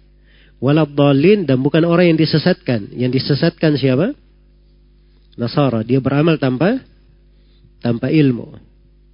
Ya, karena itu kata sebagian as-salaf rahimahullahu taala, "Man fasada min ubadina fafihi syabahun bil yahud." Ya. Siapa yang apa namanya? Man fasada min ulama'ina fafihi syabahun bil yahud. Wa man fasada min ubadina fatihi syabahun bin nasara. Siapa yang rusak dari ulama kita, maka itu ada kemiripan dengan orang Yahudi. Ya, jadi kalau dari ulama yang rusak, dia punya ilmu tapi tidak diamalkan. Berarti mirip dengan siapa? Yahudi. Kalau ada yang rusak dari ahli ibadah kita, maka ada keserupaan dengan siapa? Kaum Nasara. Berarti dia beribadah tidak dibangun di atas apa? Tidak dibangun di atas ilmu. Itu sama dengan Nasara. Beramal tanpa beramal tanpa ilmu. Baik. Kemudian yang ketiga. Masalah yang ketiga. Ad-da'watu ilaihi. Mendakwakan kepada ilmu. Ya, setelah diamalkan, maka dia apa? Mendakwakannya. Nah, ini juga dari hal yang wajib untuk dipelajari. Bagaimana mendakwakan ilmu itu menyampaikannya ya menyampaikannya. Karena mendakwakan ini ada kewajiban di dalamnya. Kewajiban di dalamnya. Sebagaimana akan datang nanti di surah Wal Asri dan sebagaimana ayat yang masyhur di surah Yusuf Allah Subhanahu wa taala berfirman, "Qul hadhihi sabili ad'u ila Allah ala basira ana wa man ittaba'ani." Katakanlah wahai Nabi Muhammad, ini jalanku saya berdakwah kepada Allah di atas basira. Saya dan orang-orang yang mengikutiku. Jadi pengikut Nabi Muhammad itu punya andil di dalam berdakwah. Iya. Karena itu dakwah di jalan Allah itu bukan tanggung jawabnya ustadz saya. Bukan tanggung jawabnya seorang alim saya. Bukan tanggung jawab orang tertentu. Tapi dia adalah mas'uliyah mustaraka. Tanggung jawab bersama bersyirikat di dalamnya manusia itu. Ada kadar dari ilmu yang wajib untuk dia sampaikan. Ya. Diajarkan kepada manusia. Dengannya dia melakukan amar ma'ruf. Nahi mungkar. Iya. Maka ini namanya mendakwakan ilmu. Mendakwakan dari apa? Dari ilmu tersebut. Iya. Jadi dimaklumi ya, kalau apa namanya uh, ilmu yang wajib itu sudah diketahui dan manusia wajib mempelajarinya, maka ada bentuk kewajiban di dalam mendakwakannya. Ada bentuk kewajiban di dalam mendakwakannya. Iya. Apalagi apabila kurang ilmu di sebuah tempat, maka kadang kewajiban dakwah lebih besar di situ. Sebab kalau kurang ilmu di sebuah tempat, nah itu sebab datanya musibah dan malapetaka. Maka harusnya dakwah dengan ilmu lebih kuat lagi. Lebih besar lagi. Agar supaya menjadi sebab yang menghindarkan manusia dari kejelekan. Dari kerusakan. Dan menghindarkan mereka dari musibah dan malapetaka.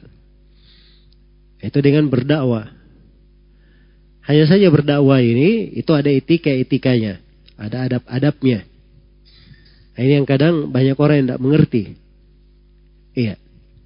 Ada adab-adab dan etika-etikanya. Ada beberapa ayat ya kalau kita mau bahas. Ayat yang merupakan tumpuan di dalam dakwah. Ya, di antara ayat yang kita baca tadi. Surah Yusuf, Kul hadihi sabili. Katakanlah ini jalanku. Orang yang berdakwah itu dia kenal dulu. Ini jalanku. Dia punya ilmu dulu. Ya. Jadi berdakwah itu harus dia punya apa? Ilmu. Dia kenal jalan. Dan dia mengenalnya itu jelas. Karena itu di dalam hadit, di dalam ayat ini dikatakan ini jalanku dia tunjuk. Yang ditunjuk itu biasanya apa? Sudah jelas atau tidak? Hah? Kalau saya tunjuk ini kamera misalnya. Atau ini apa namanya? HP itu kamera. Ini jelas atau tidak? Ini dan itu. Kan begini, pakai ini itu itu sesuatu yang jelas. Ini Muhammad, ini Ahmad, ini Abdullah, ini Abdurrahman. Itu kan jelas. Ya. Maka seorang yang berdakwah seperti itu. Dia ingin memerintah hal yang ma'ruf, jelas dalilnya. Melarang dari hal yang mungkar, jelas dalilnya bahwa itu mungkar. Jangan sampai dia perintah, oh ini bagus, ternyata itu tidak bagus dalam syariat. Atau dia ingkari orang ini mungkar. Ternyata itu bukan perkara mungkar, itu perkara yang dibolehkan dalam agama. Ya, jadi orang harus mengenal. Ya. Ini sering sering terjadi ya. Orang-orang tidak kenal apa itu tauhid ini, akhirnya dia salah jalan. Ada juga yang kelebihan. Kadang ada perbuatan keliru, tapi hukumnya ini syirik akbar, ini kafir. Padahal dia masuk di dalam dosa-dosa saja. Atau masuk di dalam bidah, tapi tidak mengafirkan, tidak mengeluarkan dari keislaman. Maka amar ma'ruf nahi mungkar itu, ya dakwah di jalan Allah itu perlu ilmu. Perlu ilmu. Ul hadihi sabili. Ini etika yang pertama ya. Hadihi sabili. Adu'u ilallah. Ya, dakwah itu harus ikhlas kepada Allah.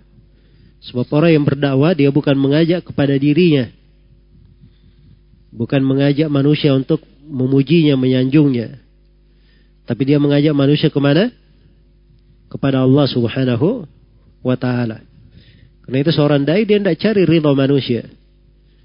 Sebab dia mengajak manusia kepada robnya manusia, bukan mengajak kepada dirinya.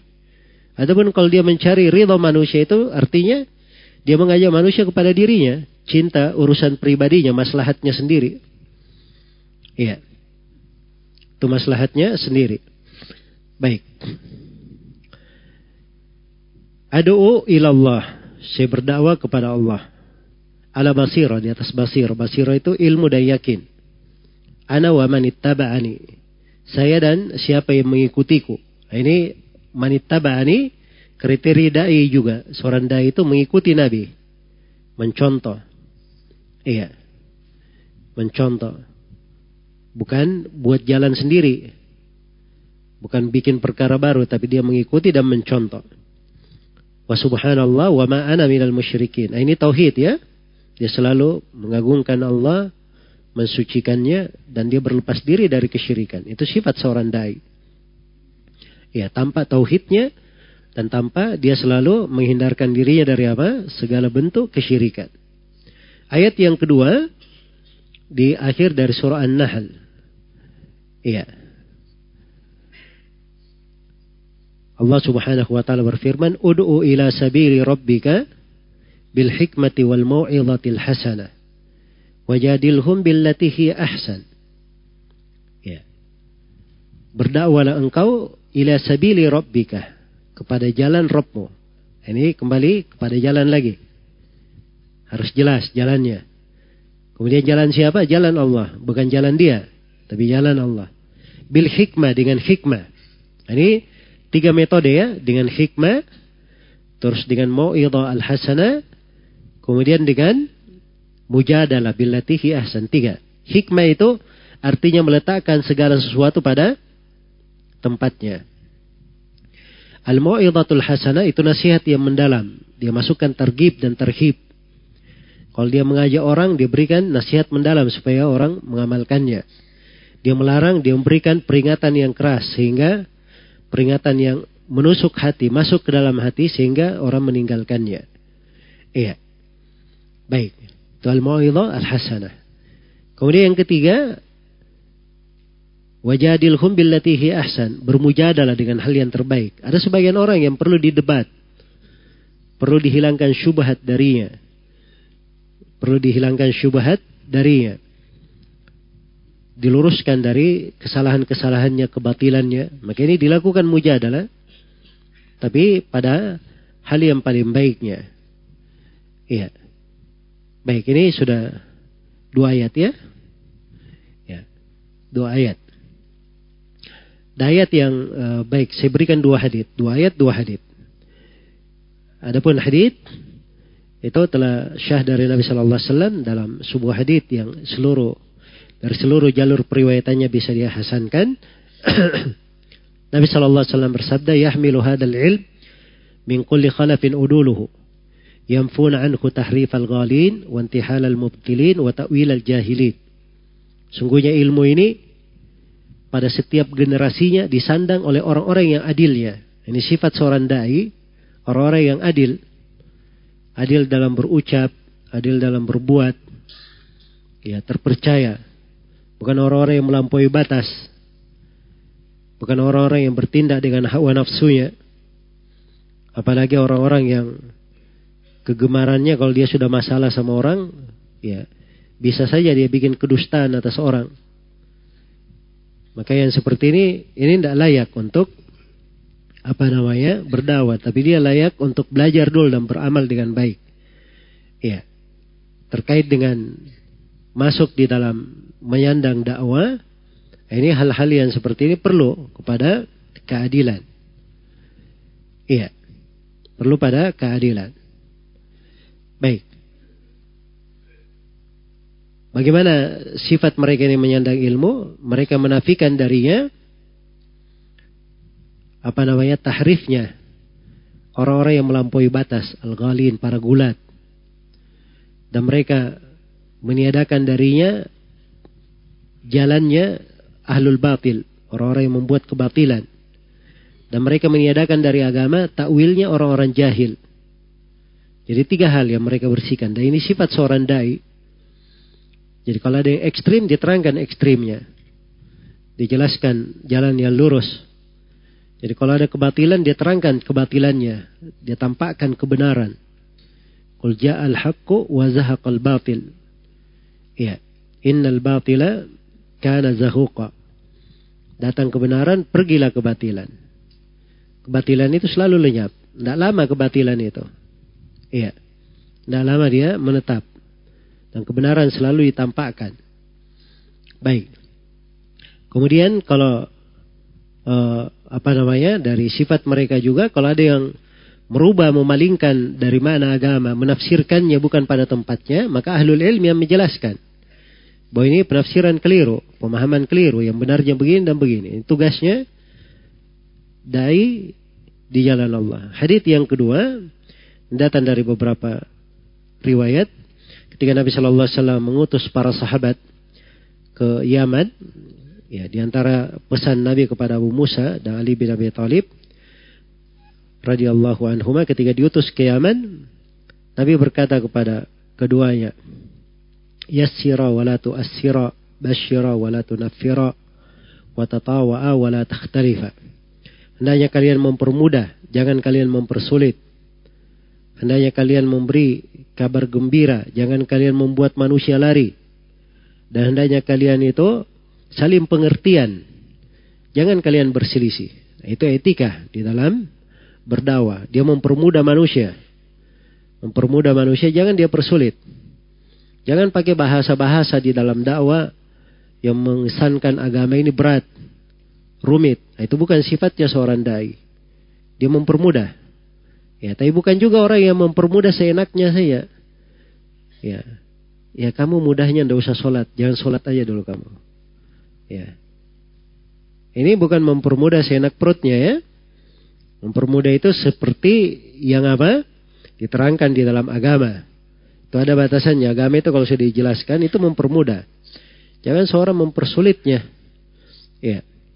Kemudian beri kabar gembira. Jangan bikin orang lari. Jangan bikin orang lari. Ya karena ada sebagian manusia seperti itu. Baru dia duduk satu kali, setelah itu sudah dia tidak mau hadir lagi di majelis ilmu. Ya. Wah ini ancamannya bahaya. Ini saya sudah masuk neraka. Ya kalau begitu saya eh, sudah tidak usah ini, biar saya masuk neraka saja. Nah, ini membuat orang lari namanya. Jelas ya? Membuat orang lari. Dan di masa ini muncul sebagian manusia orang-orang jahil dan kadang di hatinya hanya ingin berkuasa, memimpin, mengikuti hawa nafsu. Ya seperti itu. Kadang kalau apa namanya bermasalah dengan orang, dia buat agama ini jadi repot, rumit. Dia membuat orang lari dari agama. Dan ini luar biasa ya, bahaya yang sangat besar. Bahaya yang sangat besar. Ilmu itu bagaimana dia mempermudah, bukan mempersulit. Kalau mempersulit, semua orang bisa mempersulit. Siapa yang tidak bisa? Kan begitu. Kalau mempersulit. Ya, sebab jurus mempersulit itu tidak seorang pun yang lemah melakukannya. Semuanya bisa. Tapi kalau mempermudah, ah, itulah ilmu namanya. Diletakkan sebagaimana yang ditempatkan di dalam syariat. Baik. Watatawa wala takhtalifa. Saling pengertian dan jangan kalian berselisih. Ini diperlukan. Baik, jadi kalau berbicara tentang etika dalam dakwah itu banyak ya. Iya. Dan dakwah itu namanya kewajiban bertingkat-tingkat. Dakwah ada yang sifatnya wajib, kewajiban juga bertingkat-tingkat. Dakwah yang paling tinggi adalah dakwah kepada tauhid dan mem memperingatkan apa? Dari bahaya kesyirikan. Itulah yang paling tingginya. Iya. Dan ada tingkatan yang di bawahnya dari sisi kewajiban. Baik. Kemudian yang uh, terakhir yang keempat, masalah yang keempat adalah apa? As-sabru alal adha fihi. Ya. Ar-rabi'atu as-sabru alal adha fihi. Nah, ini di pembahasan kita, pembahasan yang ke-8, kewajiban bersabar. Ya. Masalah yang ke berapa? Yang keempat di uraian penulis dari masalah yang wajib kita pelajari, kita kenal dan kita amalkan adalah bersabar di dalam kegangguan. Fihi, fihi ini kembali ke mana hanya? Hah? Maksudnya fil ilmi, sabar dalam ilmu. Sabar dalam ilmu maksudnya sabar dalam mempelajarinya, sabar dalam mengajar, eh, mengamalkannya, sabar di dalam mendakwakannya. Sabar di dalam mendakwakannya. Iya. Baik. Sabar itu artinya habsun nafs ala hukmillah. Sabar itu artinya seorang mengurung dirinya ya. Seorang mengurung dirinya, memenjara dirinya di atas hukum Allah. Dia tidak keluar darinya.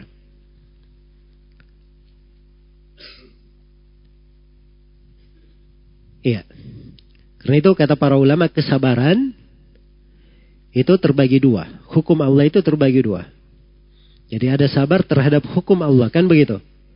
Sabar terhadap hukum Allah, menahan jiwa di atas hukum Allah. Hukum Allah itu terbagi berapa? Terbagi dua. Ada hukum Allah al-qadari dan ada hukum Allah al-syar'i. Ada hukum Allah yang bersifat qadari, ketentuan dan takdir. Iya. Itu yang pertama. Dan ada hukum Allah yang bersifat syar'i. Syariat itu dua. Perintah dan apa? Larangan. Perintah dan larangan. Ya, karena itu kalau kita pembagian sabar yang populer, kalau pembagian sabar yang populer apa? Sabar terbagi berapa? Terbagi tiga. Sabar dalam menjalankan perintah, sabar dalam meninggalkan larangan, dan sabar dalam menerima ketentuan dan takdir Allah. Kan begitu? Tiga ini kalau kita bahasakan itu sama saja, sabar di atas hukum Allah. Hukum Allah al-qadari, uh, hukum Allah syar'i itulah menjalankan perintah dan meninggalkan apa?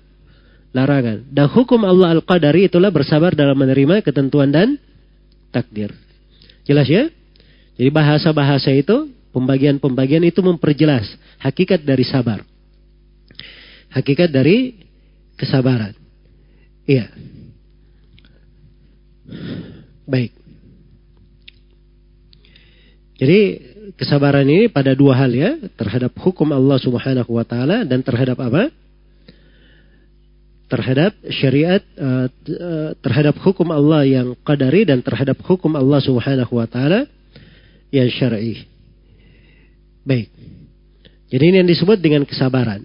Ya kalau kita lihat pada asal kesabaran itu, sabar itu pada dasarnya memang jiwanya dia tahan, dia kekan. Ya. dia kekang jiwanya.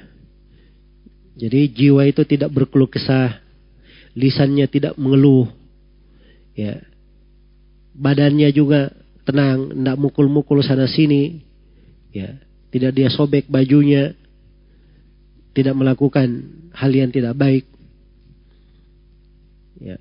Jadi sabar itu dia tekan dirinya. Ya. Dia tekan dari dirinya.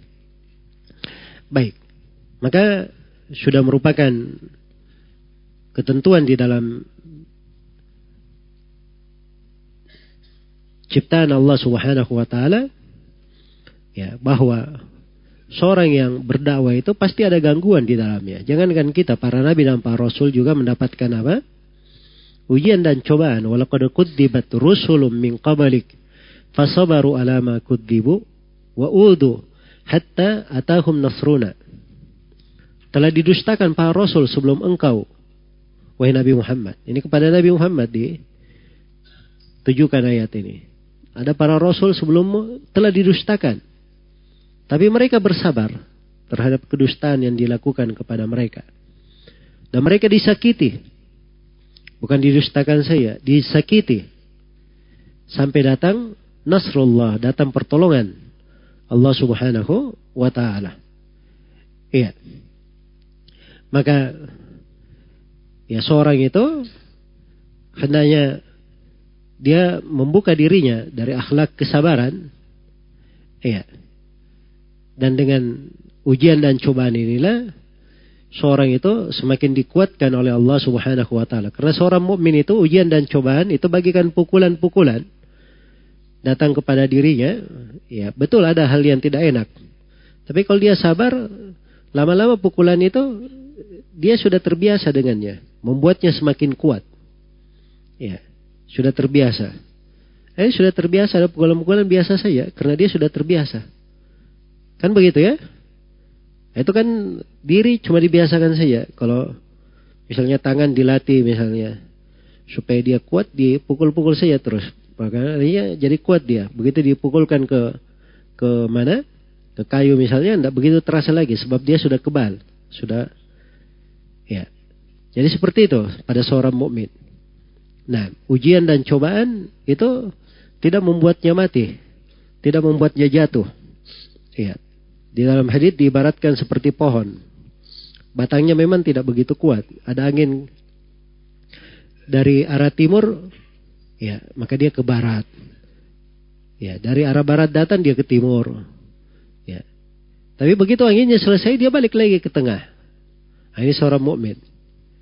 Dia balik lagi ke tengah akhirnya terbiasa dengan hal tersebut. Ya beda dengan seorang kafir. Orang kafir itu seperti pohon yang kuat kata Nabi. Kena angin tidak goyah. Tapi begitu datang angin lebih besar lagi, langsung patah, tidak balik-balik lagi. Ya, tidak kembali lagi. Nah, ini perbedaan antara seorang mukmin dan seorang kafir. Baik. Jadi kesabaran ini dari akhlak yang sangat mulia dan dari perkara yang sangat penting untuk dipelajari. Ya, karena itu seorang perlu mengetahui bagaimana kadar kesabaran, bagaimana wajibnya dia bersabar di sudut mana. Ya, perlunya dia bersabar tersebut. Ya, maka di sini jiwa ini dididik di atas empat tingkatan ini, empat masalah ini. Yang pertama adalah apa? Al-ilm. Yang kedua, beramal, yang ketiga berdakwah dan yang keempat men, uh, bersabar di atasnya. Nah, ini empat tingkatan yang disebut oleh Ibnu Qayyim rahimahullahu taala sebagai jihadun nafs, jihad terhadap diri sendiri. Jadi ada empat tingkatan pada jihad membenahi diri. Yang pertama dia berjihad terhadap dirinya agar supaya diri ini mempelajari petunjuk, mempelajari agama yang benar. Kemudian yang kedua dia berjihad di dalam mengamalkan ilmu itu. Kemudian yang ketiga dia berjihad di dalam mendakwakannya dan mengajarkan ilmu kepada siapa yang tidak mengetahuinya. Dan yang keempat dia berjihad di dalam bersabar. Ya. Jadi kata Ibnu Qayyim, "Fa idza hadhihi al-maratib al-arba' sara min ar-rabbaniyin." Kalau dia sempurna pada empat tingkatan ini, maka dia dihitung sebagai Rabbani. Sebagai seorang Rabbani. Baik, jadi ini empat kewajiban. Apa dalilnya? Ya, penulis rahimahullahu taala bawakan ayat wa dalilu qauluhu taala Dalilnya adalah firman Allah Ta'ala, Bismillahirrahmanirrahim, Wal asri innal insana lafi khusrin, illa alladina amanu wa amilus salihat, wa tawasaw bil wa tawasaw bis sabar. Ini dalilnya. Iya. Baik, kita ada pembahasan yang kesembilan di sini. Tafsir suratil asr. Iya. Wal asri. Wal asri, kata al asr itu, itu arti asalnya dalam bahasa Arab adalah masa yang berada di akhir hari. Masa atau waktu yang berada di akhir hari. Ini kan sudah bahasa Indonesia, waktu asar. Waktu asar berarti dia sudah mendekati terbenamnya apa? Terbenamnya matahari. Masa yang paling terakhir. Tapi kadang al-asar digunakan bermana masa. Ya, bermana masa seluruhnya. Dan ada makna yang lainnya dalam penggunaan al-asr di bahasa Arab. Karena itu wal asri ada yang menafsirkan demi masa, ada yang menafsirkan demi waktu asar. Demi waktu asar. Iya. Dan Allah Subhanahu wa taala bersumpah dengan waktu. Sini waktu asar. Ada sumpah wadduha wal laili saja demi waktu duha dan demi malam wal fajri demi waktu fajar. Hah? Dan seterusnya ya dari sumpah-sumpah dengan apa? Dengan waktu. Allah bersumpah dengan umur nabinya, la amruka. Demi umur wahai Nabi Muhammad. Ini semuanya perkara yang diagungkan dan dibesarkan di sisi Allah Subhanahu wa taala. Karena pada waktu ini, waktu inilah seorang bisa memperoleh keberuntungan amalan salih dan waktu ini pula yang menyebabkan orang-orang yang merugi menjadi merugi. Orang yang bangkrut menjadi bangkrut. Iya. Menjadi apa namanya? Orang-orang yang sengsara di dalamnya. Karena itu pada waktu ini terdapat berbagai ibrah, pelajaran, keajaiban dan renungan. Ya, maka Allah bersumpah dengannya, mengingatkannya wal asri demi waktu asar. Biasanya sumpah ya itu untuk menegaskan sesuatu untuk menegaskan sesuatu. Apa yang ingin ditegaskan? Ya. Innal insana lafi khusrin. Sesungguhnya manusia benar-benar dalam kerugian. Jadi ini ayat luar biasa ya, tiga kali dikuatkan. Ini kalau air ya, pernyataan. Ini air. Ini air minum saya. Kan begitu? Ya, kalau ingin saya tegaskan bahwa ini punya saya, saya bersumpah demi Allah ini air saya. Kan begitu? Ya, ingin lebih saya tegaskan lagi, ya, saya bersumpah demi Allah, sungguh ini air saya. Ini sudah dua, ada kata sungguhnya. Ya, ingin saya lebih tegaskan lagi, demi Allah, sungguh ini air betul-betul milik saya, ada betul-betulnya. Hah? Tiga, penegasan. Itu kan untuk menguatkan uslub. Nah, ini ayat tiga-tiganya ada di dalamnya. Sudah wal asri sumpah innal insan. Inna itu sudah apa namanya? Untuk penegasan juga. Lafi khusrin betul-betul dalam kerugian. Ya, dan ini mengingatkan kepada kita semua tentang waktu ini dan hakikat dari kehidupan manusia. Bahwa manusia ini asal hidupnya semuanya merugi. Kecuali siapa yang diperkecualikan. Ya, di dalam ayat ini. Nah, dan ini ada ayat yang semisal dengannya. Ada yang semisal dengan ayat ini. Sebenarnya yang semisal ayat ini banyak ya, cuma ada ayat yang dekat. Tidak jauh dari ayat ini. Ada yang bisa sebut di mana tempatnya? Hah? Tidak jauh dari, masih di Juz Aman, tidak jauh dari surah Al-Asri. Hah? Saya dekatkan, kalau kita buka mushaf, surah Al-Asri ini sebelah kanan. Hah? Sebelah kanan paling mana? Paling atas kan? Dia sisa buka satu, dua ke belakang, satu, dua, dia paling atas juga. Surah apa itu? Hah? Surah Wattin. Wattin wa zaitun wa turi sinin.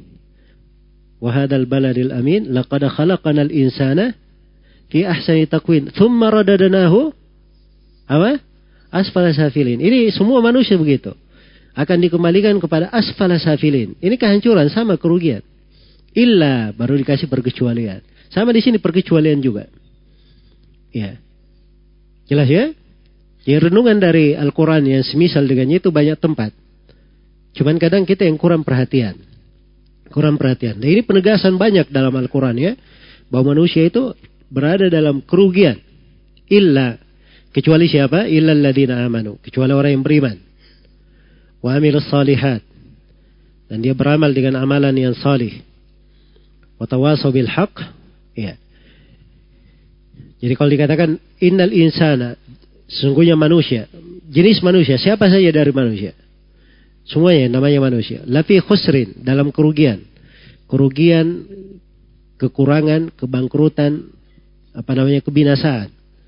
Ya, dan khasir itu lawan orang yang beruntung. Ya. Khasir itu lawan orang yang berbahagia. Dan kerugian itu beraneka ragam, bertingkat-tingkat. Ada yang ruginya rugi sempurna, ada yang ruginya sebagian. Rugi sebagian, untung sebagian.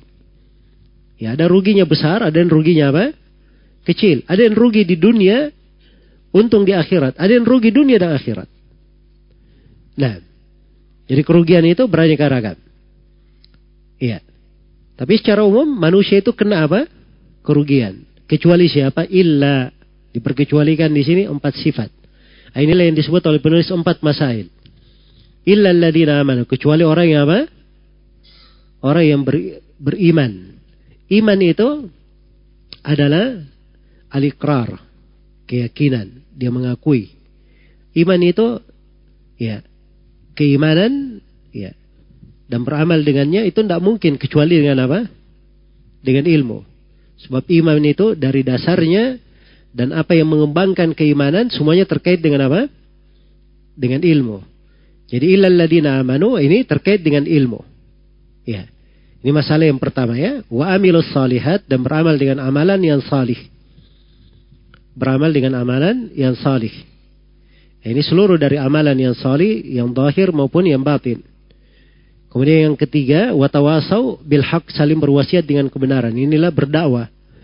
Ya, dia menasihati sebagian orang berwasiat, sebagiannya berwasiat kepada sebagian yang lain, mengajak kepada sebagian yang lain. Itulah hakikat dakwah di jalan Allah Subhanahu wa taala. Baik. Jadi illal ladina amanu kecuali orang yang beriman ya. Kita tadi katakan beriman itu apa? Ilmu. Tidak ada iman kecuali dengan ilmu. Iya. Dasar keimanan dan kesempurnaan iman semuanya dibangun di atas apa? Di atas ilmu. Kemudian yang kedua, wa amilus salihat beramal salih. Ini bukan maksudnya jenis amalan ya, tapi maksudnya amalannya. Ya, dari apa namanya? Poin-poin amalan khusus yang dia lakukan. Amalan ikhlas dia lakukan karena Allah. Kemudian watawasau bil haq saling berwasiat dengan apa?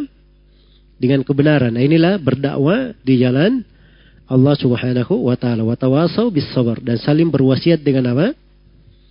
Dengan keben, uh, dengan kesabaran. Nah, inilah bersabar di atas gangguan. Baik. Jadi ini semuanya empat tingkatan. Ya, tertera di dalam ayat ini. Selesai tafsir surah Al-Asri. Berikutnya yang ke-10 syarah qauli Asy-Syafi'i rahimahullah. Penjelasan ucapan Imam Asy-Syafi'i rahimahullah. Itu ditambah alif ya, kurang. Asy-Syafi'i rahimahullah. Ya. Penjelasan ucapan Imam Asy-Syafi'i rahimahullah. Imam Asy-Syafi'i berkata. Qala Syafi'i rahimahullah, "Lau ma anzalallahu hujjatan ala khalqihi illa hadhihi surata lakafatkum." Andai kata Allah, seandainya Allah tidak menurunkan hujjah buat makhluknya kecuali surah ini, maka sungguh surah ini telah mencukupi bagi mereka. Iya.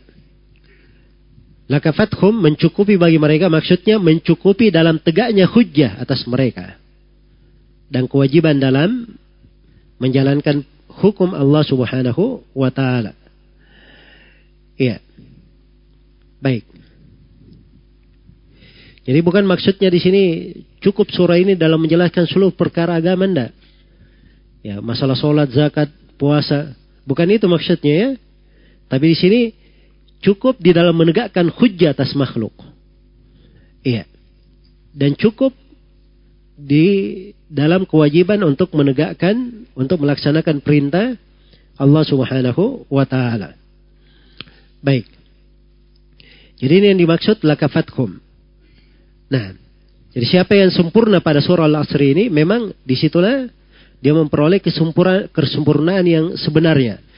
Karena kalau dia berilmu kemudian mengamalkan, maka ini dia sempurna pada dirinya.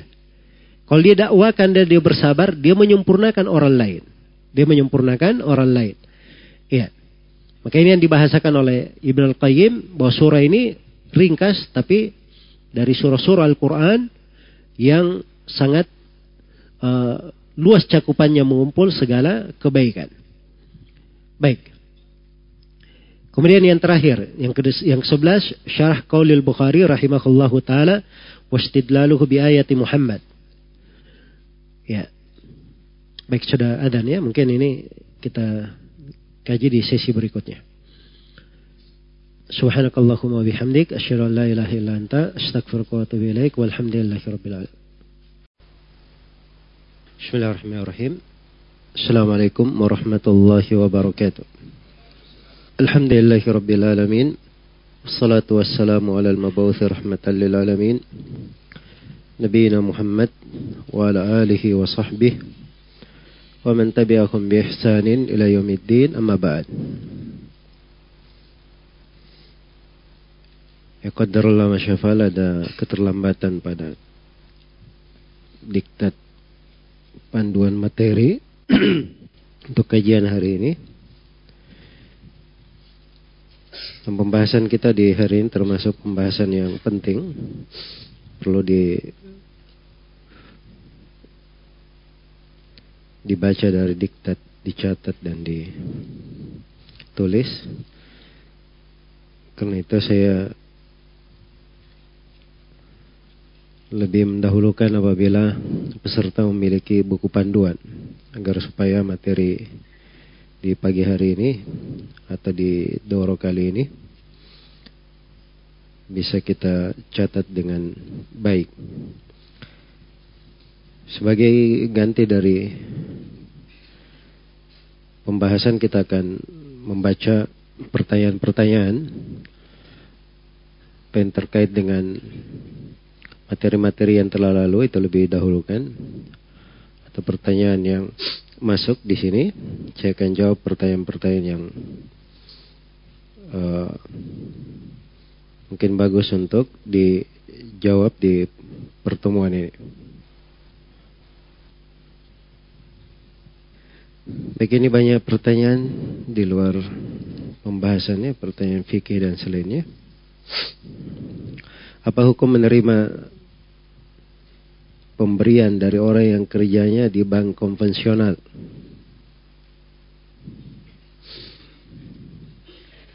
Kalau dia bekerja di bank yang mengandung riba di dalamnya, bermuamalah dengan riba, itu namanya orang yang memiliki pekerjaan yang penghasilannya bercampur. Ada harta yang halal dan ada yang haram. Sebab di bank konvensional itu ada yang riba dan ada yang selain riba. Kaidah pada kaidah pada orang yang memiliki penghasilan bercampur Al-ithmu alal mubashir. Dosa ditanggung langsung. Dosa ditanggung oleh pelaku secara langsung. Iya. Adapun yang menerima dari si pelaku itu tidak ada dosa terhadapnya. Karena itu Nabi Shallallahu Alaihi Wasallam dan para sahabat mereka bertransaksi dengan orang-orang Yahudi di Medina. Padahal orang-orang Yahudi itu disebut di dalam Al-Quran makan riba. Disebut memakan riba. Tapi Nabi dan para sahabat ada hubungan dengan mereka dari sisi bisnis, dari sisi hubungan jual beli. Bahkan Rasulullah SAW meninggal dalam keadaan baju besi beliau itu digadaikan ke orang Yahudi dengan harga 30 sok gandum. dan juga telah syahdi dalam hadits riwayat Bukhari dan Muslim Nabi Shallallahu Alaihi Wasallam menerima pemberian dari seorang perempuan Yahudi daging kambing yang diracuni. Iya. Maka ini semuanya menunjukkan bahwa menerima pemberian dari orang yang hartanya bercampur itu nggak ada masalah. Kecuali kalau harta orang itu jelas dari perkara yang haram pada datnya, misalnya dia merampok harta orang, itu harta rampokan, bukan harta dia, ini tidak boleh untuk diterima. Dan semisal dengan itu.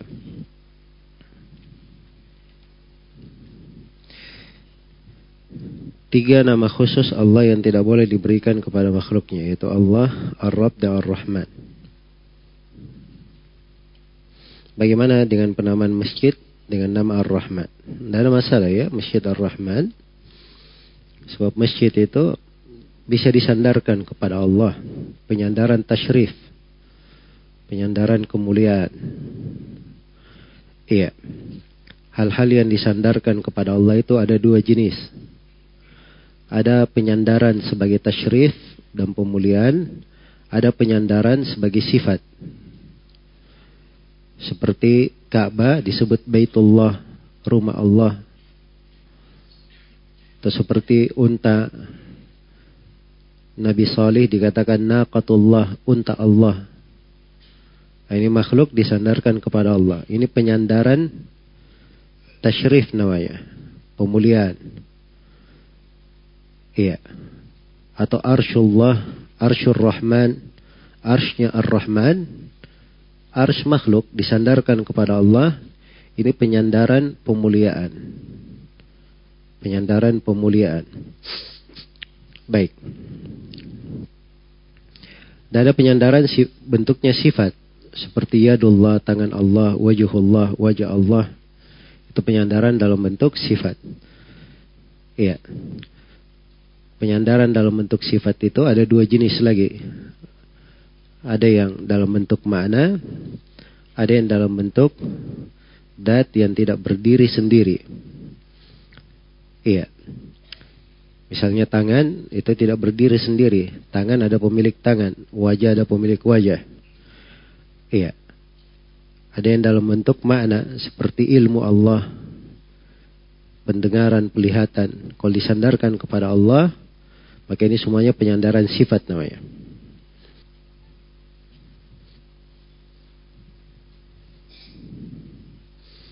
Apa hukum apabila seorang sholat diganggu oleh temannya? Apakah membaca ta'awud dibolehkan?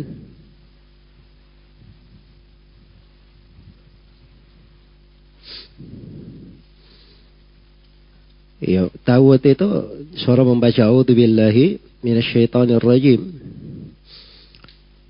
Dia berlindung dari syaitan yang terkutuk. Ar-rajim artinya yang dijauhkan. Dan syaitan itu dua jenis. Ada dari kalangan jin dan ada dari kalangan manusia. Kalau syaitan dari kalangan manusia mengganggu, nggak ada masalah dia bertawud supaya dia tetap khusyuk di dalam sholatnya.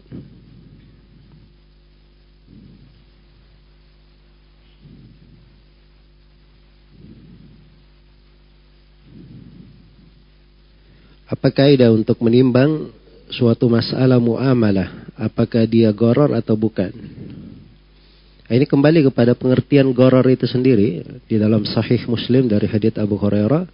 Wa nahan Nabi sallallahu alaihi wasallam anil gharar. Nabi sallallahu alaihi wasallam melarang dari al-gharar. Al-gharar itu sesuatu yang tidak jelas. Sesuatu yang tidak jelas. Iya. Dan itu ada bentuk-bentuknya. Hanya saja yang disebut dengan goror memang ada sifat-sifatnya. Disyaratkan gorornya itu banyak. Iya. Adapun kalau gorornya sedikit, itu nggak ada masalah, dimaafkan. Seperti misalnya seorang masuk ke kamar mandi, ditulis di situ Untuk buang air kecil bayar 2000. Untuk mandi bayar 5000. Ya, dimaklumi dalam pemakaian air sama atau tidak orang-orang yang masuk? Hah? Kan beda-beda. Ada yang mandi mungkin dia lima timba sudah cukup. Ada yang satu bak mungkin belum cukup. Kan begitu. Nah, ini goror namanya. Tapi itu dimaafkan. Karena itu adalah hal yang sedikit. Ada goror sifatnya syaqqat taharruz minhu. Sulit untuk berlepas darinya. Nah bisa dihindari goror yang seperti itu. Misalnya kita mau beli rumah. Kita tidak tahu pondasi rumah ini terbuat dari apa, kuat atau tidak. Sebab ini goror, ini goror namanya. Enggak diketahui pondasinya kayak gimana. Tapi ini dimaafkan. Karena tidak ada yang bisa lepas dari goror ini. Ya masa orang yang mau beli rumah dia gali dulu rumahnya. Dia periksa pondasinya. Kan tidak mungkin ya.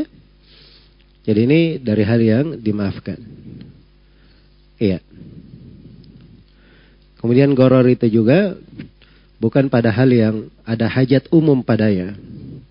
Kalau ada hajat umum padanya, maka itu kadang dibolehkan. Seperti di pembahasan araya, araya itu korma yang berada di pohon. Korma berada di pohon. Ditukar Korma basah di pohon ditukar dengan korma kering di darat. Iya. Ini dibolehkan, dan itu ada di pembahasan fikih. Dibolehkan dengan lima syarat. Sebab ini pembolehannya ini sebenarnya kalau di uh, apa namanya terjadi penukaran, ini pasti ada ketidakjelasan di dalamnya. Ada ketidakjelasan di dalamnya itu adalah bentuk dari goror hanya saja itu dimaafkan karena ada hajat umum di dalamnya. Nah,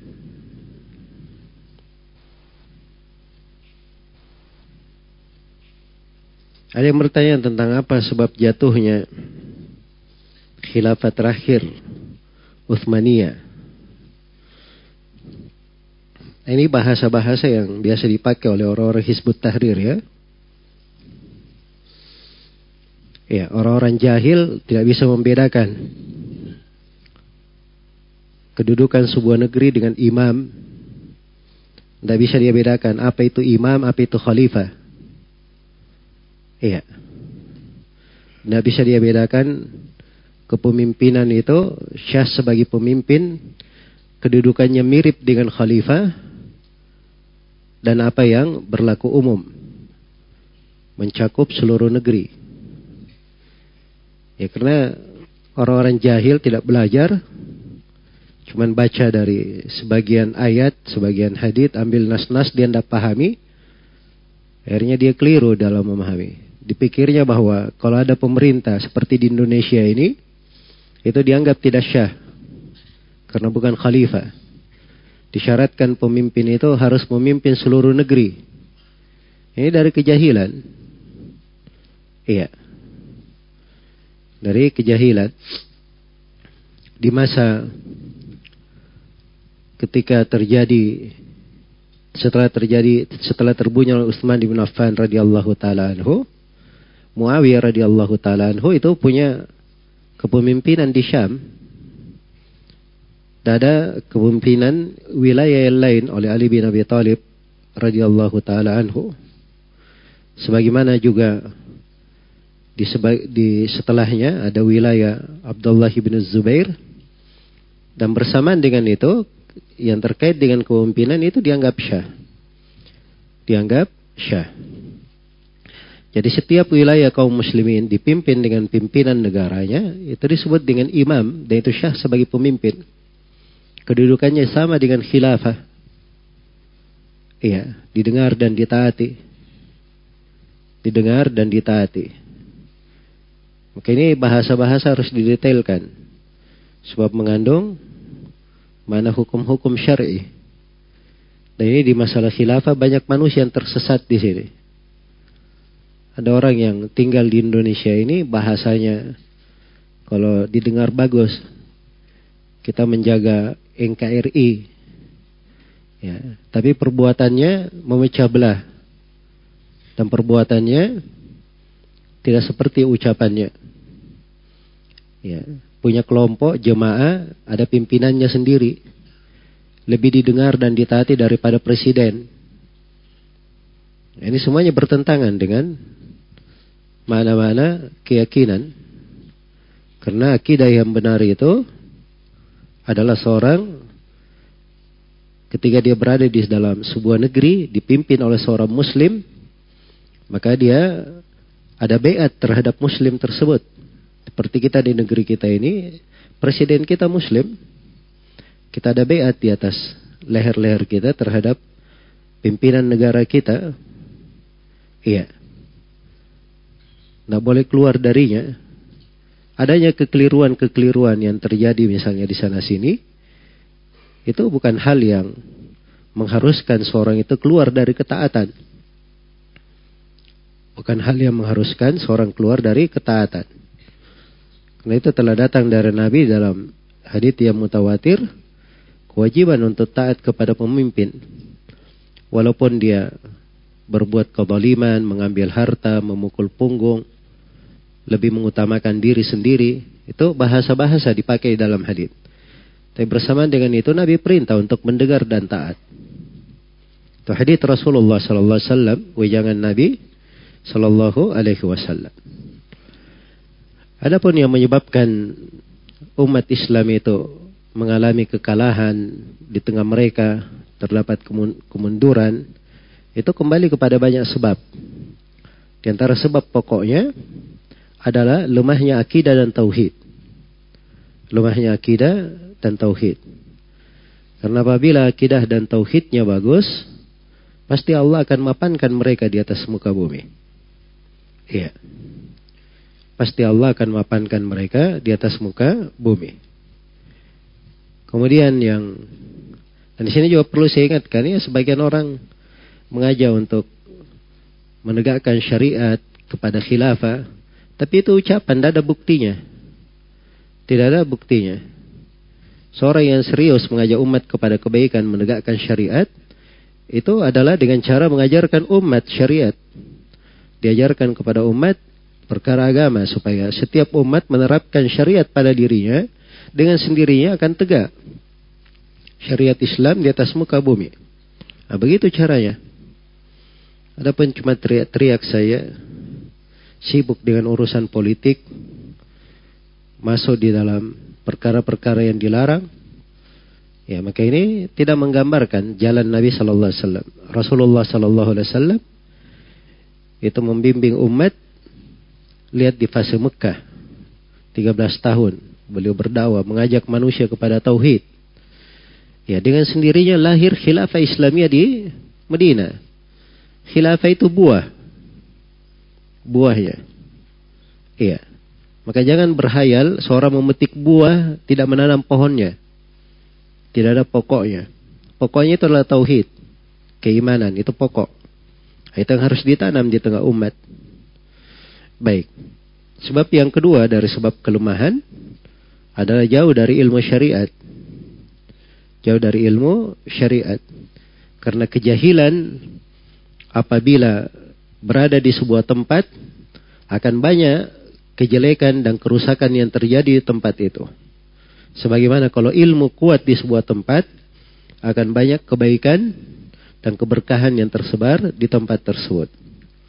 Kemudian sebab yang ketiga dari sebab kelemahan dan keruntuhan adalah meninggalkan amar ma'ruf nahi mungkar. Tidak saling melarang dari hal yang uh, dari hal yang mungkar dan tidak saling memerintah kepada hal yang ma'ruf. Iya. Dan ini semuanya dari sebab kelemahan. Dan yang keempat, dari hal yang melemahkan umat ini dan menjatuhkan mereka banyaknya terjadi perpecahan kelompok-kelompok iya setiap orang bikin kelompok setiap kelompok ada pemimpinnya inilah yang dilarang di dalam Al-Quran di banyak tempat wala takunu minal musyrikina minal ladina farraqu dinahum wa kanu syi'a kullu hizbin bima ladaihim farihun Janganlah kalian seperti kaum musyrikin dari orang-orang yang memecah belah agamanya, setiap kelompok merasa bangga dengan apa yang dia miliki. Ya, dari orang-orang yang memecah belah agamanya sehingga mereka berkelompok-kelompok, setiap kelompok merasa bangga dengan apa yang berada di sisi mereka.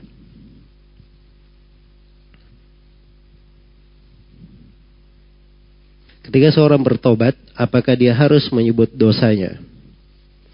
Seperti ya Allah ampunilah dosaku yang ini dan itu. Atau cukup meminta ampun dari segala dosa. Dia boleh melakukan dua-duanya. Dia meminta ampun pada seluruh dosa yang dia lakukan. Kecil maupun besar. Ya. Dan boleh dia menyebut satu persatu dari dosa-dosa yang dia kerjakan. Kalau dosa kecil, itu terhapus oleh doa umum. Dia terhapus oleh amalan-amalan salih, amalan-amalan ketaatan, amar ma'ruf nahi mungkar, puasa, salat, zakat itu menghapus dosa-dosa kecil.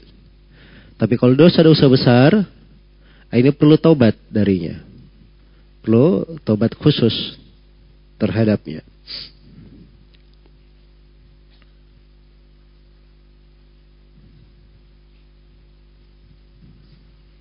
tentang boneka.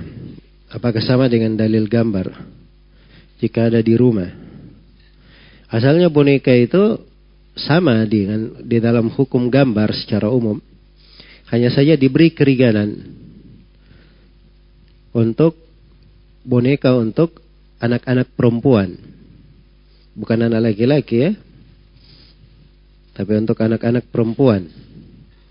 Ya, tapi dengan syarat dia tidak menyerupai makhluk secara lengkap. Itu syaratnya.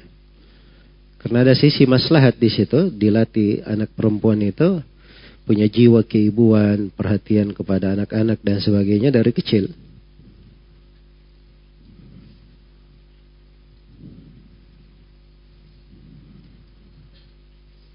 Apakah disyariatkan mengusap seluruh wajah dan anggota badan di setiap doa?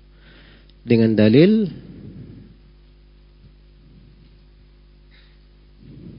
kias terhadap tata cara doa sebelum tidur. Itu kan doa sebelum tidur. Tiga seorang sebelum tidur dia doa, dia baca tiga kul sambil dia hadapkan bacanya ke tangannya, lalu dia apa namanya meludahkan Eh, percikan sedikit ke tangannya, lalu dia gosok seluruh badannya. Itu doa khusus sebelum tidur diajarkan. Tidak diajarkan di tempat lain. Nah boleh di sini dikiaskan. Bagaimana cara dia mengkiaskan? Ini doa harus sesuai dengan nas yang datang. Ya, karena itu tidak pernah dinukil dari para sahabat Nabi dan para sahabatnya ada mengusap meniupkan dan mengusapnya pada seluruh badan selain dari tidur itu. Kalau ada kan kelihatan nanti, misalnya habis sholat, berdoa lalu ditiup, lalu diusap misalnya. Atau masuk kamar mandi, ya doa dulu terus dia tiup seluruh badannya. Ini kata ada kan dinukil, tapi itu tidak ada di dalam hadit-hadit.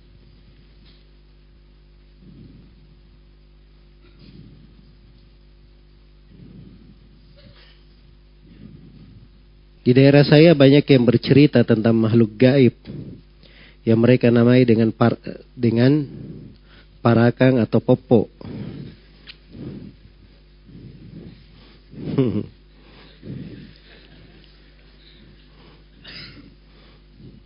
ya jangan ke daerah di kota di sini saja banyak. Ya. Tentang hal tersebut. Jelas ya? Mungkin ada yang pernah melihat seperti itu atau yang semisal dengan itu. Itu sifatnya orang-orang yang punya hubungan dengan jin atau jin-jin yang menyerupai. Hah? Baik. Kalau yang seperti itu itu ada dari semenjak dahulu. Karena itu ada dikir-dikir, wirid-wirid diajarkan untuk berlindung. Kalau dia bagus dikir selepas sholatnya, dikir pagi dan sorenya, maka dia tidak perlu khawatir. Ya, dengan parakang, popo, atau yang sejenis dengannya. Itu tidak berpengaruh pada seorang muslim. Ya, apa, uh, nama umumnya seperti itu ya, bagaimana bentuknya dan seterusnya. Itu kadang apa yang beredar di tengah manusia itu kadang cerita-cerita saja hal-hal yang membuat seorang itu khawatir bukan pada tempatnya, takut. Ya sebab di Indonesia ini banyak cerita-cerita yang tidak diketemukan mungkin di seluruh dunia kecuali di Indonesia saja. Ya.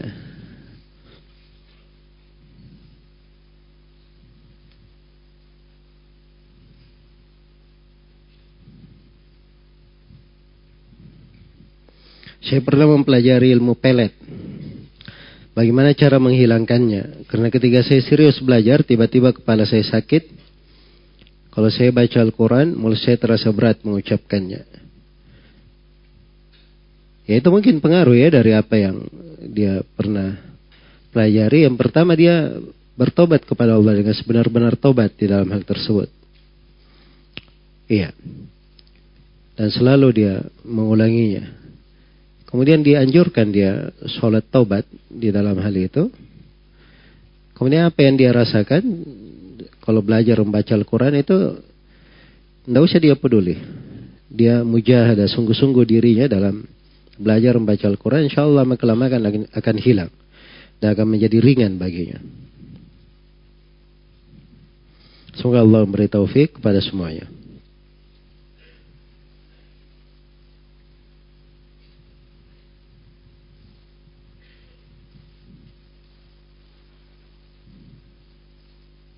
Apa hukum mempelajari ilmu dunia?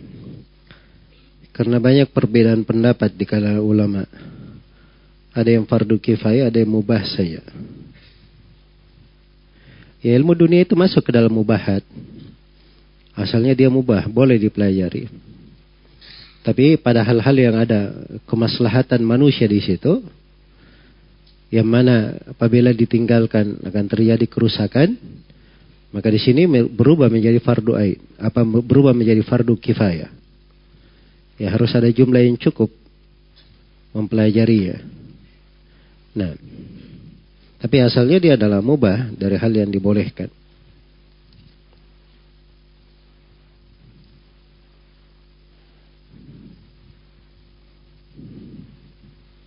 Bagaimana cara menjelaskan alasan kita tidak ikut pemilu kepala tidak alasan tidak ikut pemilu kepada orang awam yang biasa taklim di majelis. Alasan mereka orang yang tidak ikut pemilu itu tidak mau berpartisipasi melahirkan pemimpin yang jujur dan amanah. Apalagi kalau sore yang tidak memilih akan memberikan kesempatan kepada orang-orang fajir menggolkan jagoannya. Nah, ini kan alasan saja. Itu kebanyakannya was-was dari syaitan. Ya. Inna madalikum syaitanu yukhawifu awliya'a. Fala takhafuhum wa khafuni in kuntum mu'minin. Itunya, itu hanyalah syaitan membuat takut wali-walinya. Orang-orang yang loyal kepadanya. Jangan kalian takut kepada mereka. Takutlah kepadaku. Kalau memang kalian beriman. Ini hukum syariat. Takutnya kepada Allah bukan kepada manusia. Iya. Dari mana lahirnya pemimpin yang baik? Ya dari orang yang berada di sekitar situ. Kenapa ada orang yang zalim memimpin yang lainnya? Karena ada kezaliman di tengah mereka. Itu diisyaratkan dalam Al-Quran. Ada dua ayat dalam Al-Quran. Satu di surah Al-An'am. Ya. Allah Subhanahu wa taala berfirman, "Wa nuwalli ba'd adh-dhalimin ba'dhan bima kanu yaksibun. Demikianlah kami jadikan orang-orang zalim Demikian kami jadikan sebagian orang yang zalim memimpin zalim yang lainnya karena perbuatan mereka sendiri. Dikembalikan kepada perbuatannya. Iya. Ini introspeksi diri. Kalau dia sibuk mengurus pemimpin, ya pemimpin itu banyak kriterianya. Dari mana dia bisa memastikan yang dia pilih itu jujur dan amanah? Ini juga adalah hal yang sulit untuk hal tersebut. Ya, sebab dimaklumi bahwa di dunia apalagi dikatakan politik, itu kejujuran sulit didapatkan. Ayat yang kedua di surah Ar-Ra'd, Allah Subhanahu wa taala berfirman, "Inna Allah la yughayyiru ma biqaumin hatta yughayyiru ma bi anfusihim." Sungguhnya Allah tidak merubah keadaan satu kaum sampai mereka sendiri yang merubah keadaannya. Jadi kalau mau terlihat terjadi perubahan, rubah diri sendiri. Nah dikatakan Allah tidak merubah keadaan satu kaum sampai dia rubah pemimpinnya, sampai dia rubah anggota dewannya. Nah dikatakan seperti itu. Ya. Di Indonesia ini tidak ada kewajiban seorang itu dipaksa ikut memilu. Itu tidak ada dalam undang-undang. Itu hak orang per orang. Ya. Dan seorang muslim dia lihat haknya apa yang mencocoki maslahat, apa yang mencocoki agamanya. Apa yang mencocoki agamanya. Nah, nah itu memang harus diketahui bahwa orang yang berdakwah kepada sunnah itu tidak ada ambisi terhadap kekuasaan, tidak ada ambisi kepada kepemimpinan. Tapi mereka ada keterikatan dalam ketaatan kepada pemerintah yang berkuasa. Karena itu adalah memeliharanya itulah bentuk memelihara agama, bentuk dari memelihara pokok yang ditekankan dalam agama, menjaga kebersamaan dan persatuan, menghindarkan diri dari perpecahan. Itu dijaga. Nah,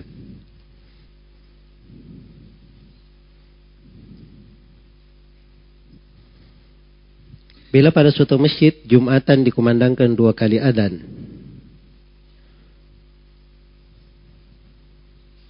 Apakah disunnahkan untuk dijawab?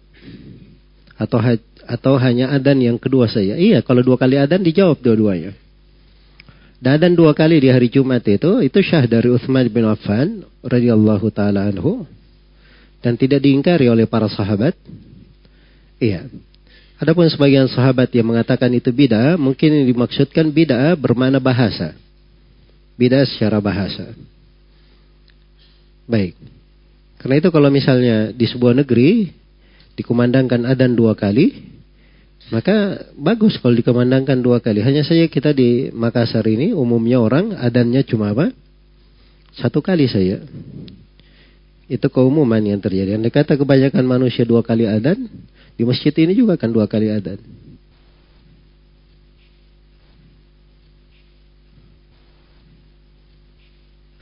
Saya akan menikahkan anak perempuan saya. Apa bacaan atau lafat yang sesuai dengan sunnah? Seperti pada saat Nabi Shallallahu Alaihi Wasallam menikahkan putrinya Fatimah dengan Ali. Tidak ada bacaan khusus ya dalam hal ini. Ini yang banyak dipersulit dalam masalah nikah. Kalau mau menikahkan itu bacaannya begini-begini panjang sekali. Akhirnya walinya takut menikahkan. Oh ini panjang sekali bacanya, khawatir nanti. Hah? Takut dia menikahkannya. Padahal cukup dia berkata, saya nikahkan engkau, wahai fulan, saya nikahkan engkau dengan putriku fulana, bintu fulana, disebut nama jelasnya. Ya. Kalau misalnya namanya, anaknya namanya Fatimah, ya. Maka kalau dia punya anak dua orang perempuan namanya Fatimah dua-dua, dia sebut yang mana? Fatimah yang mana ya? Yang besar yang kecil? Kan begitu. Harus dia sebut dengan jelas. Ya. Sudah begitu saja. Kalau sudah terjadi itu sudah dinikahkan namanya. Iya. Sederhana sekali. Ketika eh, seorang perempuan apa namanya menawarkan dirinya kepada Nabi untuk dinikahi lalu Nabi tidak menikahkannya maka seorang sahabat meminta supaya dinikahkan dengan perempuan itu Ya, akhir dari kisahnya Nabi menikahkannya sederhana. tukaha bima ma'aka minal Qur'an. Saya telah nikahkan kamu dengan perempuan itu dengan mahar apa yang kamu hafal dari Al-Quran. Itu aja yang disebutkan oleh Nabi sudah selesai. Ya, nikah itu jangan dipersulit. Hal yang hendaknya dipermudah.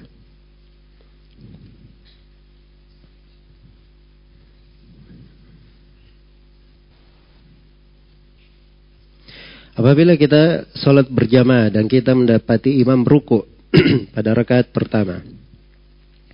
Apakah setelah selesai salam, saya harus menambah satu rakaat. Ya ini silam pendapat ya di kalangan ulama. Dan saya sendiri yang saya pegang bahwa seorang itu wajib membaca surah Al-Fatihah. Apabila tidak membaca surah Al-Fatihah dalam satu rakaat, maka tidak dihitung satu rakaat.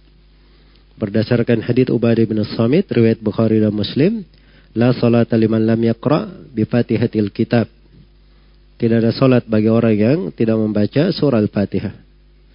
Adapun sebagian hadits yang mengatakan kalau siapa yang mendatangi sholat dan dia dapati imam ruko, dia ikut ruko, maka dihitung satu rakaat.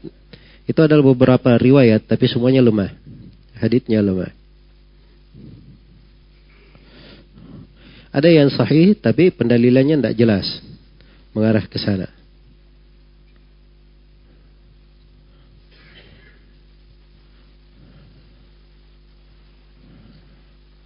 Kami melanggar rambu-rambu lalu lintas. Kemudian polisi meminta kami untuk bayar dan kami membayarnya. Yang kami tanyakan apa itu termasuk menyogok? Ya kalau dia bayar pakai surat tilang, ada surat tilangnya itu resmi dari pemerintah. Ya, dia bayar dengan hal tersebut. Begitu sesuai dengan peraturan, tidak ada masalah insya Allah. Apa hukum berloyalitas dengan orang kafir sebagai sahabat. Ini akan datang pembahasannya nanti.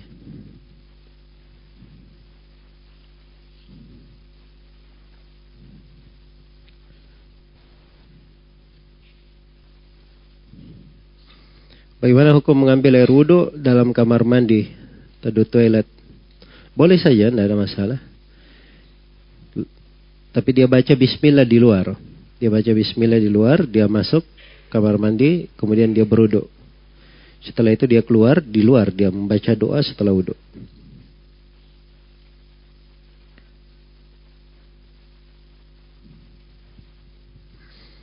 Mengapa mesti ada madhab? Seperti madhab Imam Ahmad dan selainnya.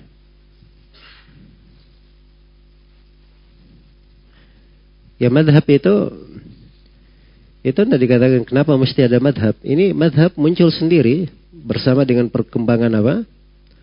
Perkembangan ilmu fikih. Dan madhab itu metode memahami fikih. Metode memahami fikih. Ya karena itu para ulama menganjurkan memang seorang apabila membaca fikih dia baca di satu madhab supaya tidak bercampur dengan yang lainnya. Karena urutan-urutan dalam pembahasan fikih itu setiap madhab ada urutannya. Kalau dia campur antara madhab ini, madhab itu, ini tidak cocok untuk pemula. Dan seorang dia baca dari madhab mana saja, nggak ada masalah. Karena yang dia cari adalah ilmu. Ilmu itu adalah ma'rifatul huda bidalilihi. Mengenal petunjuk dengan dalil. Jadi dia baca dari madhab, tanya dalilnya apa? Kalau ada dalilnya diambil, kalau tidak ada dalilnya, dia lihat di madhab yang lain yang ada dalilnya. Itu yang dia pegang. Iya.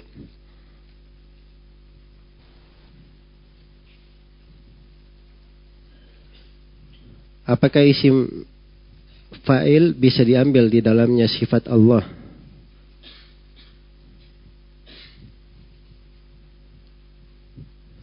Ya kalau dia dari isim fa'il di dalam nas ayat datang dalam, dalam bentuk isim fa'il itu diambil darinya penamaan dan sifat sekaligus. Penamaan dan apa? Sifat. Tapi kalau dia dalam dalam bentuk fi'il itu hanya diambil sifat saya. Adapun nama harus ada nas khusus dari ayat maupun hadith.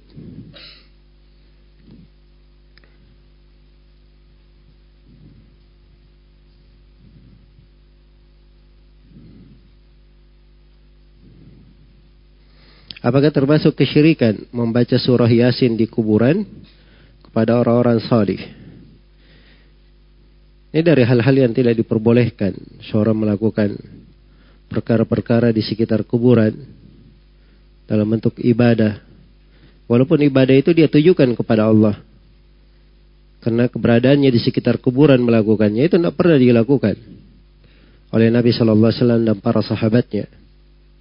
Ada yang jatuh di dalam bentuk syirik akbar, ada yang bentuknya syirik asgar, ada yang bentuknya dari bid'ah dan khurafat.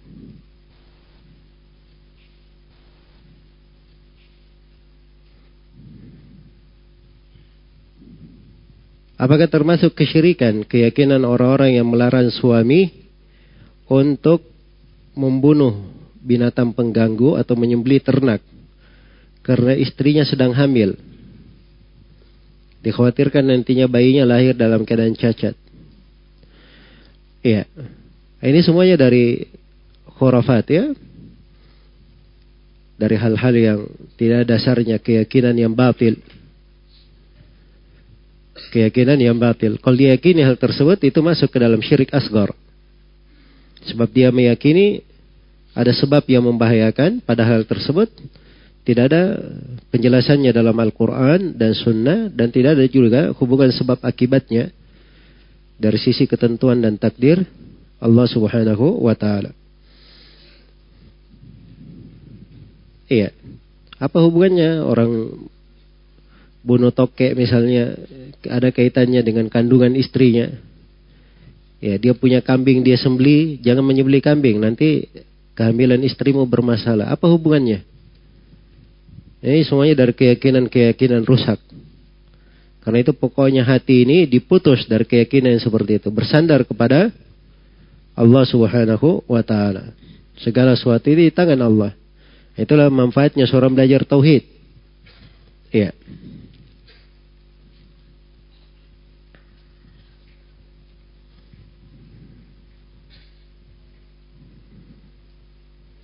Apa syarat-syarat diterimanya taubat? Dan tata cara bertobat agar dosa dapat terampuni semuanya. Tobat itu ada lima syarat.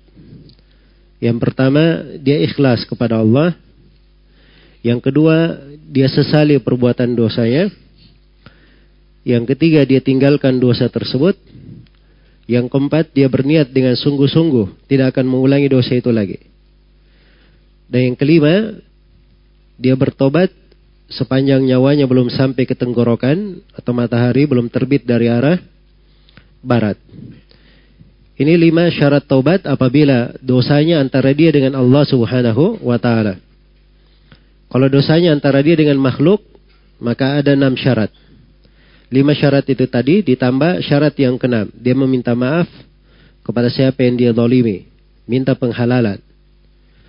Nah, kalau terpenuhi ketentuan ini maka dia telah disebut bertobat. Dan salat sunnah tobat itu itu syah ya di dalam hadis Rasulullah sallallahu alaihi wasallam diajarkan oleh Nabi kepada Abu Bakar As-Siddiq radhiyallahu taala anhu. Baik. Ini saya nggak tahu pada duhur saya belum lihat panitia apa paket bukunya sudah datang atau belum. Karena ini pelajaran tema kita pembahasan di siang hari ini ini bukan pembahasan sederhana. Terkait dengan masalah yang harus dilalui oleh setiap muslim dan muslimah. Setiap dari kita akan meninggal dan pasti akan ditanyai di alam kubur dengan tiga pertanyaan. Dan untuk menjawab pertanyaan tersebut ada ilmu yang hendaknya dipelajari, ilmu yang wajib dipelajari dalam hal ini yang kita akan kaji nanti. Karena itu saya uh, apa namanya? Berharap supaya peserta tidak hadir kosong di majelis ini. Ya, apa-apa yang akan disampaikan itu itu sudah dipoinkan semua dalam diktat. Sisa ditulis saja tentang definisi-definisi kadar kewajiban yang dipelajari, membedakan antara sesuatu dengan sesuatu yang lainnya itu ada beberapa hal yang ingin kita kaji. Ya insya Allah bukan hal yang rumit, hanya saja perlu dicatat. Kemudian ada hal yang bisa dibaca ulang, diulangi apabila berada di rumah. Semoga Allah Subhanahu wa taala memberi taufik pada semuanya. Ya wallahu taala alam. Kita salat duhur dulu. Subhanakallahumma wa bihamdik an la ilaha illa anta astaghfiruka wa atubu ilaik. Walhamdulillahi rabbil alamin.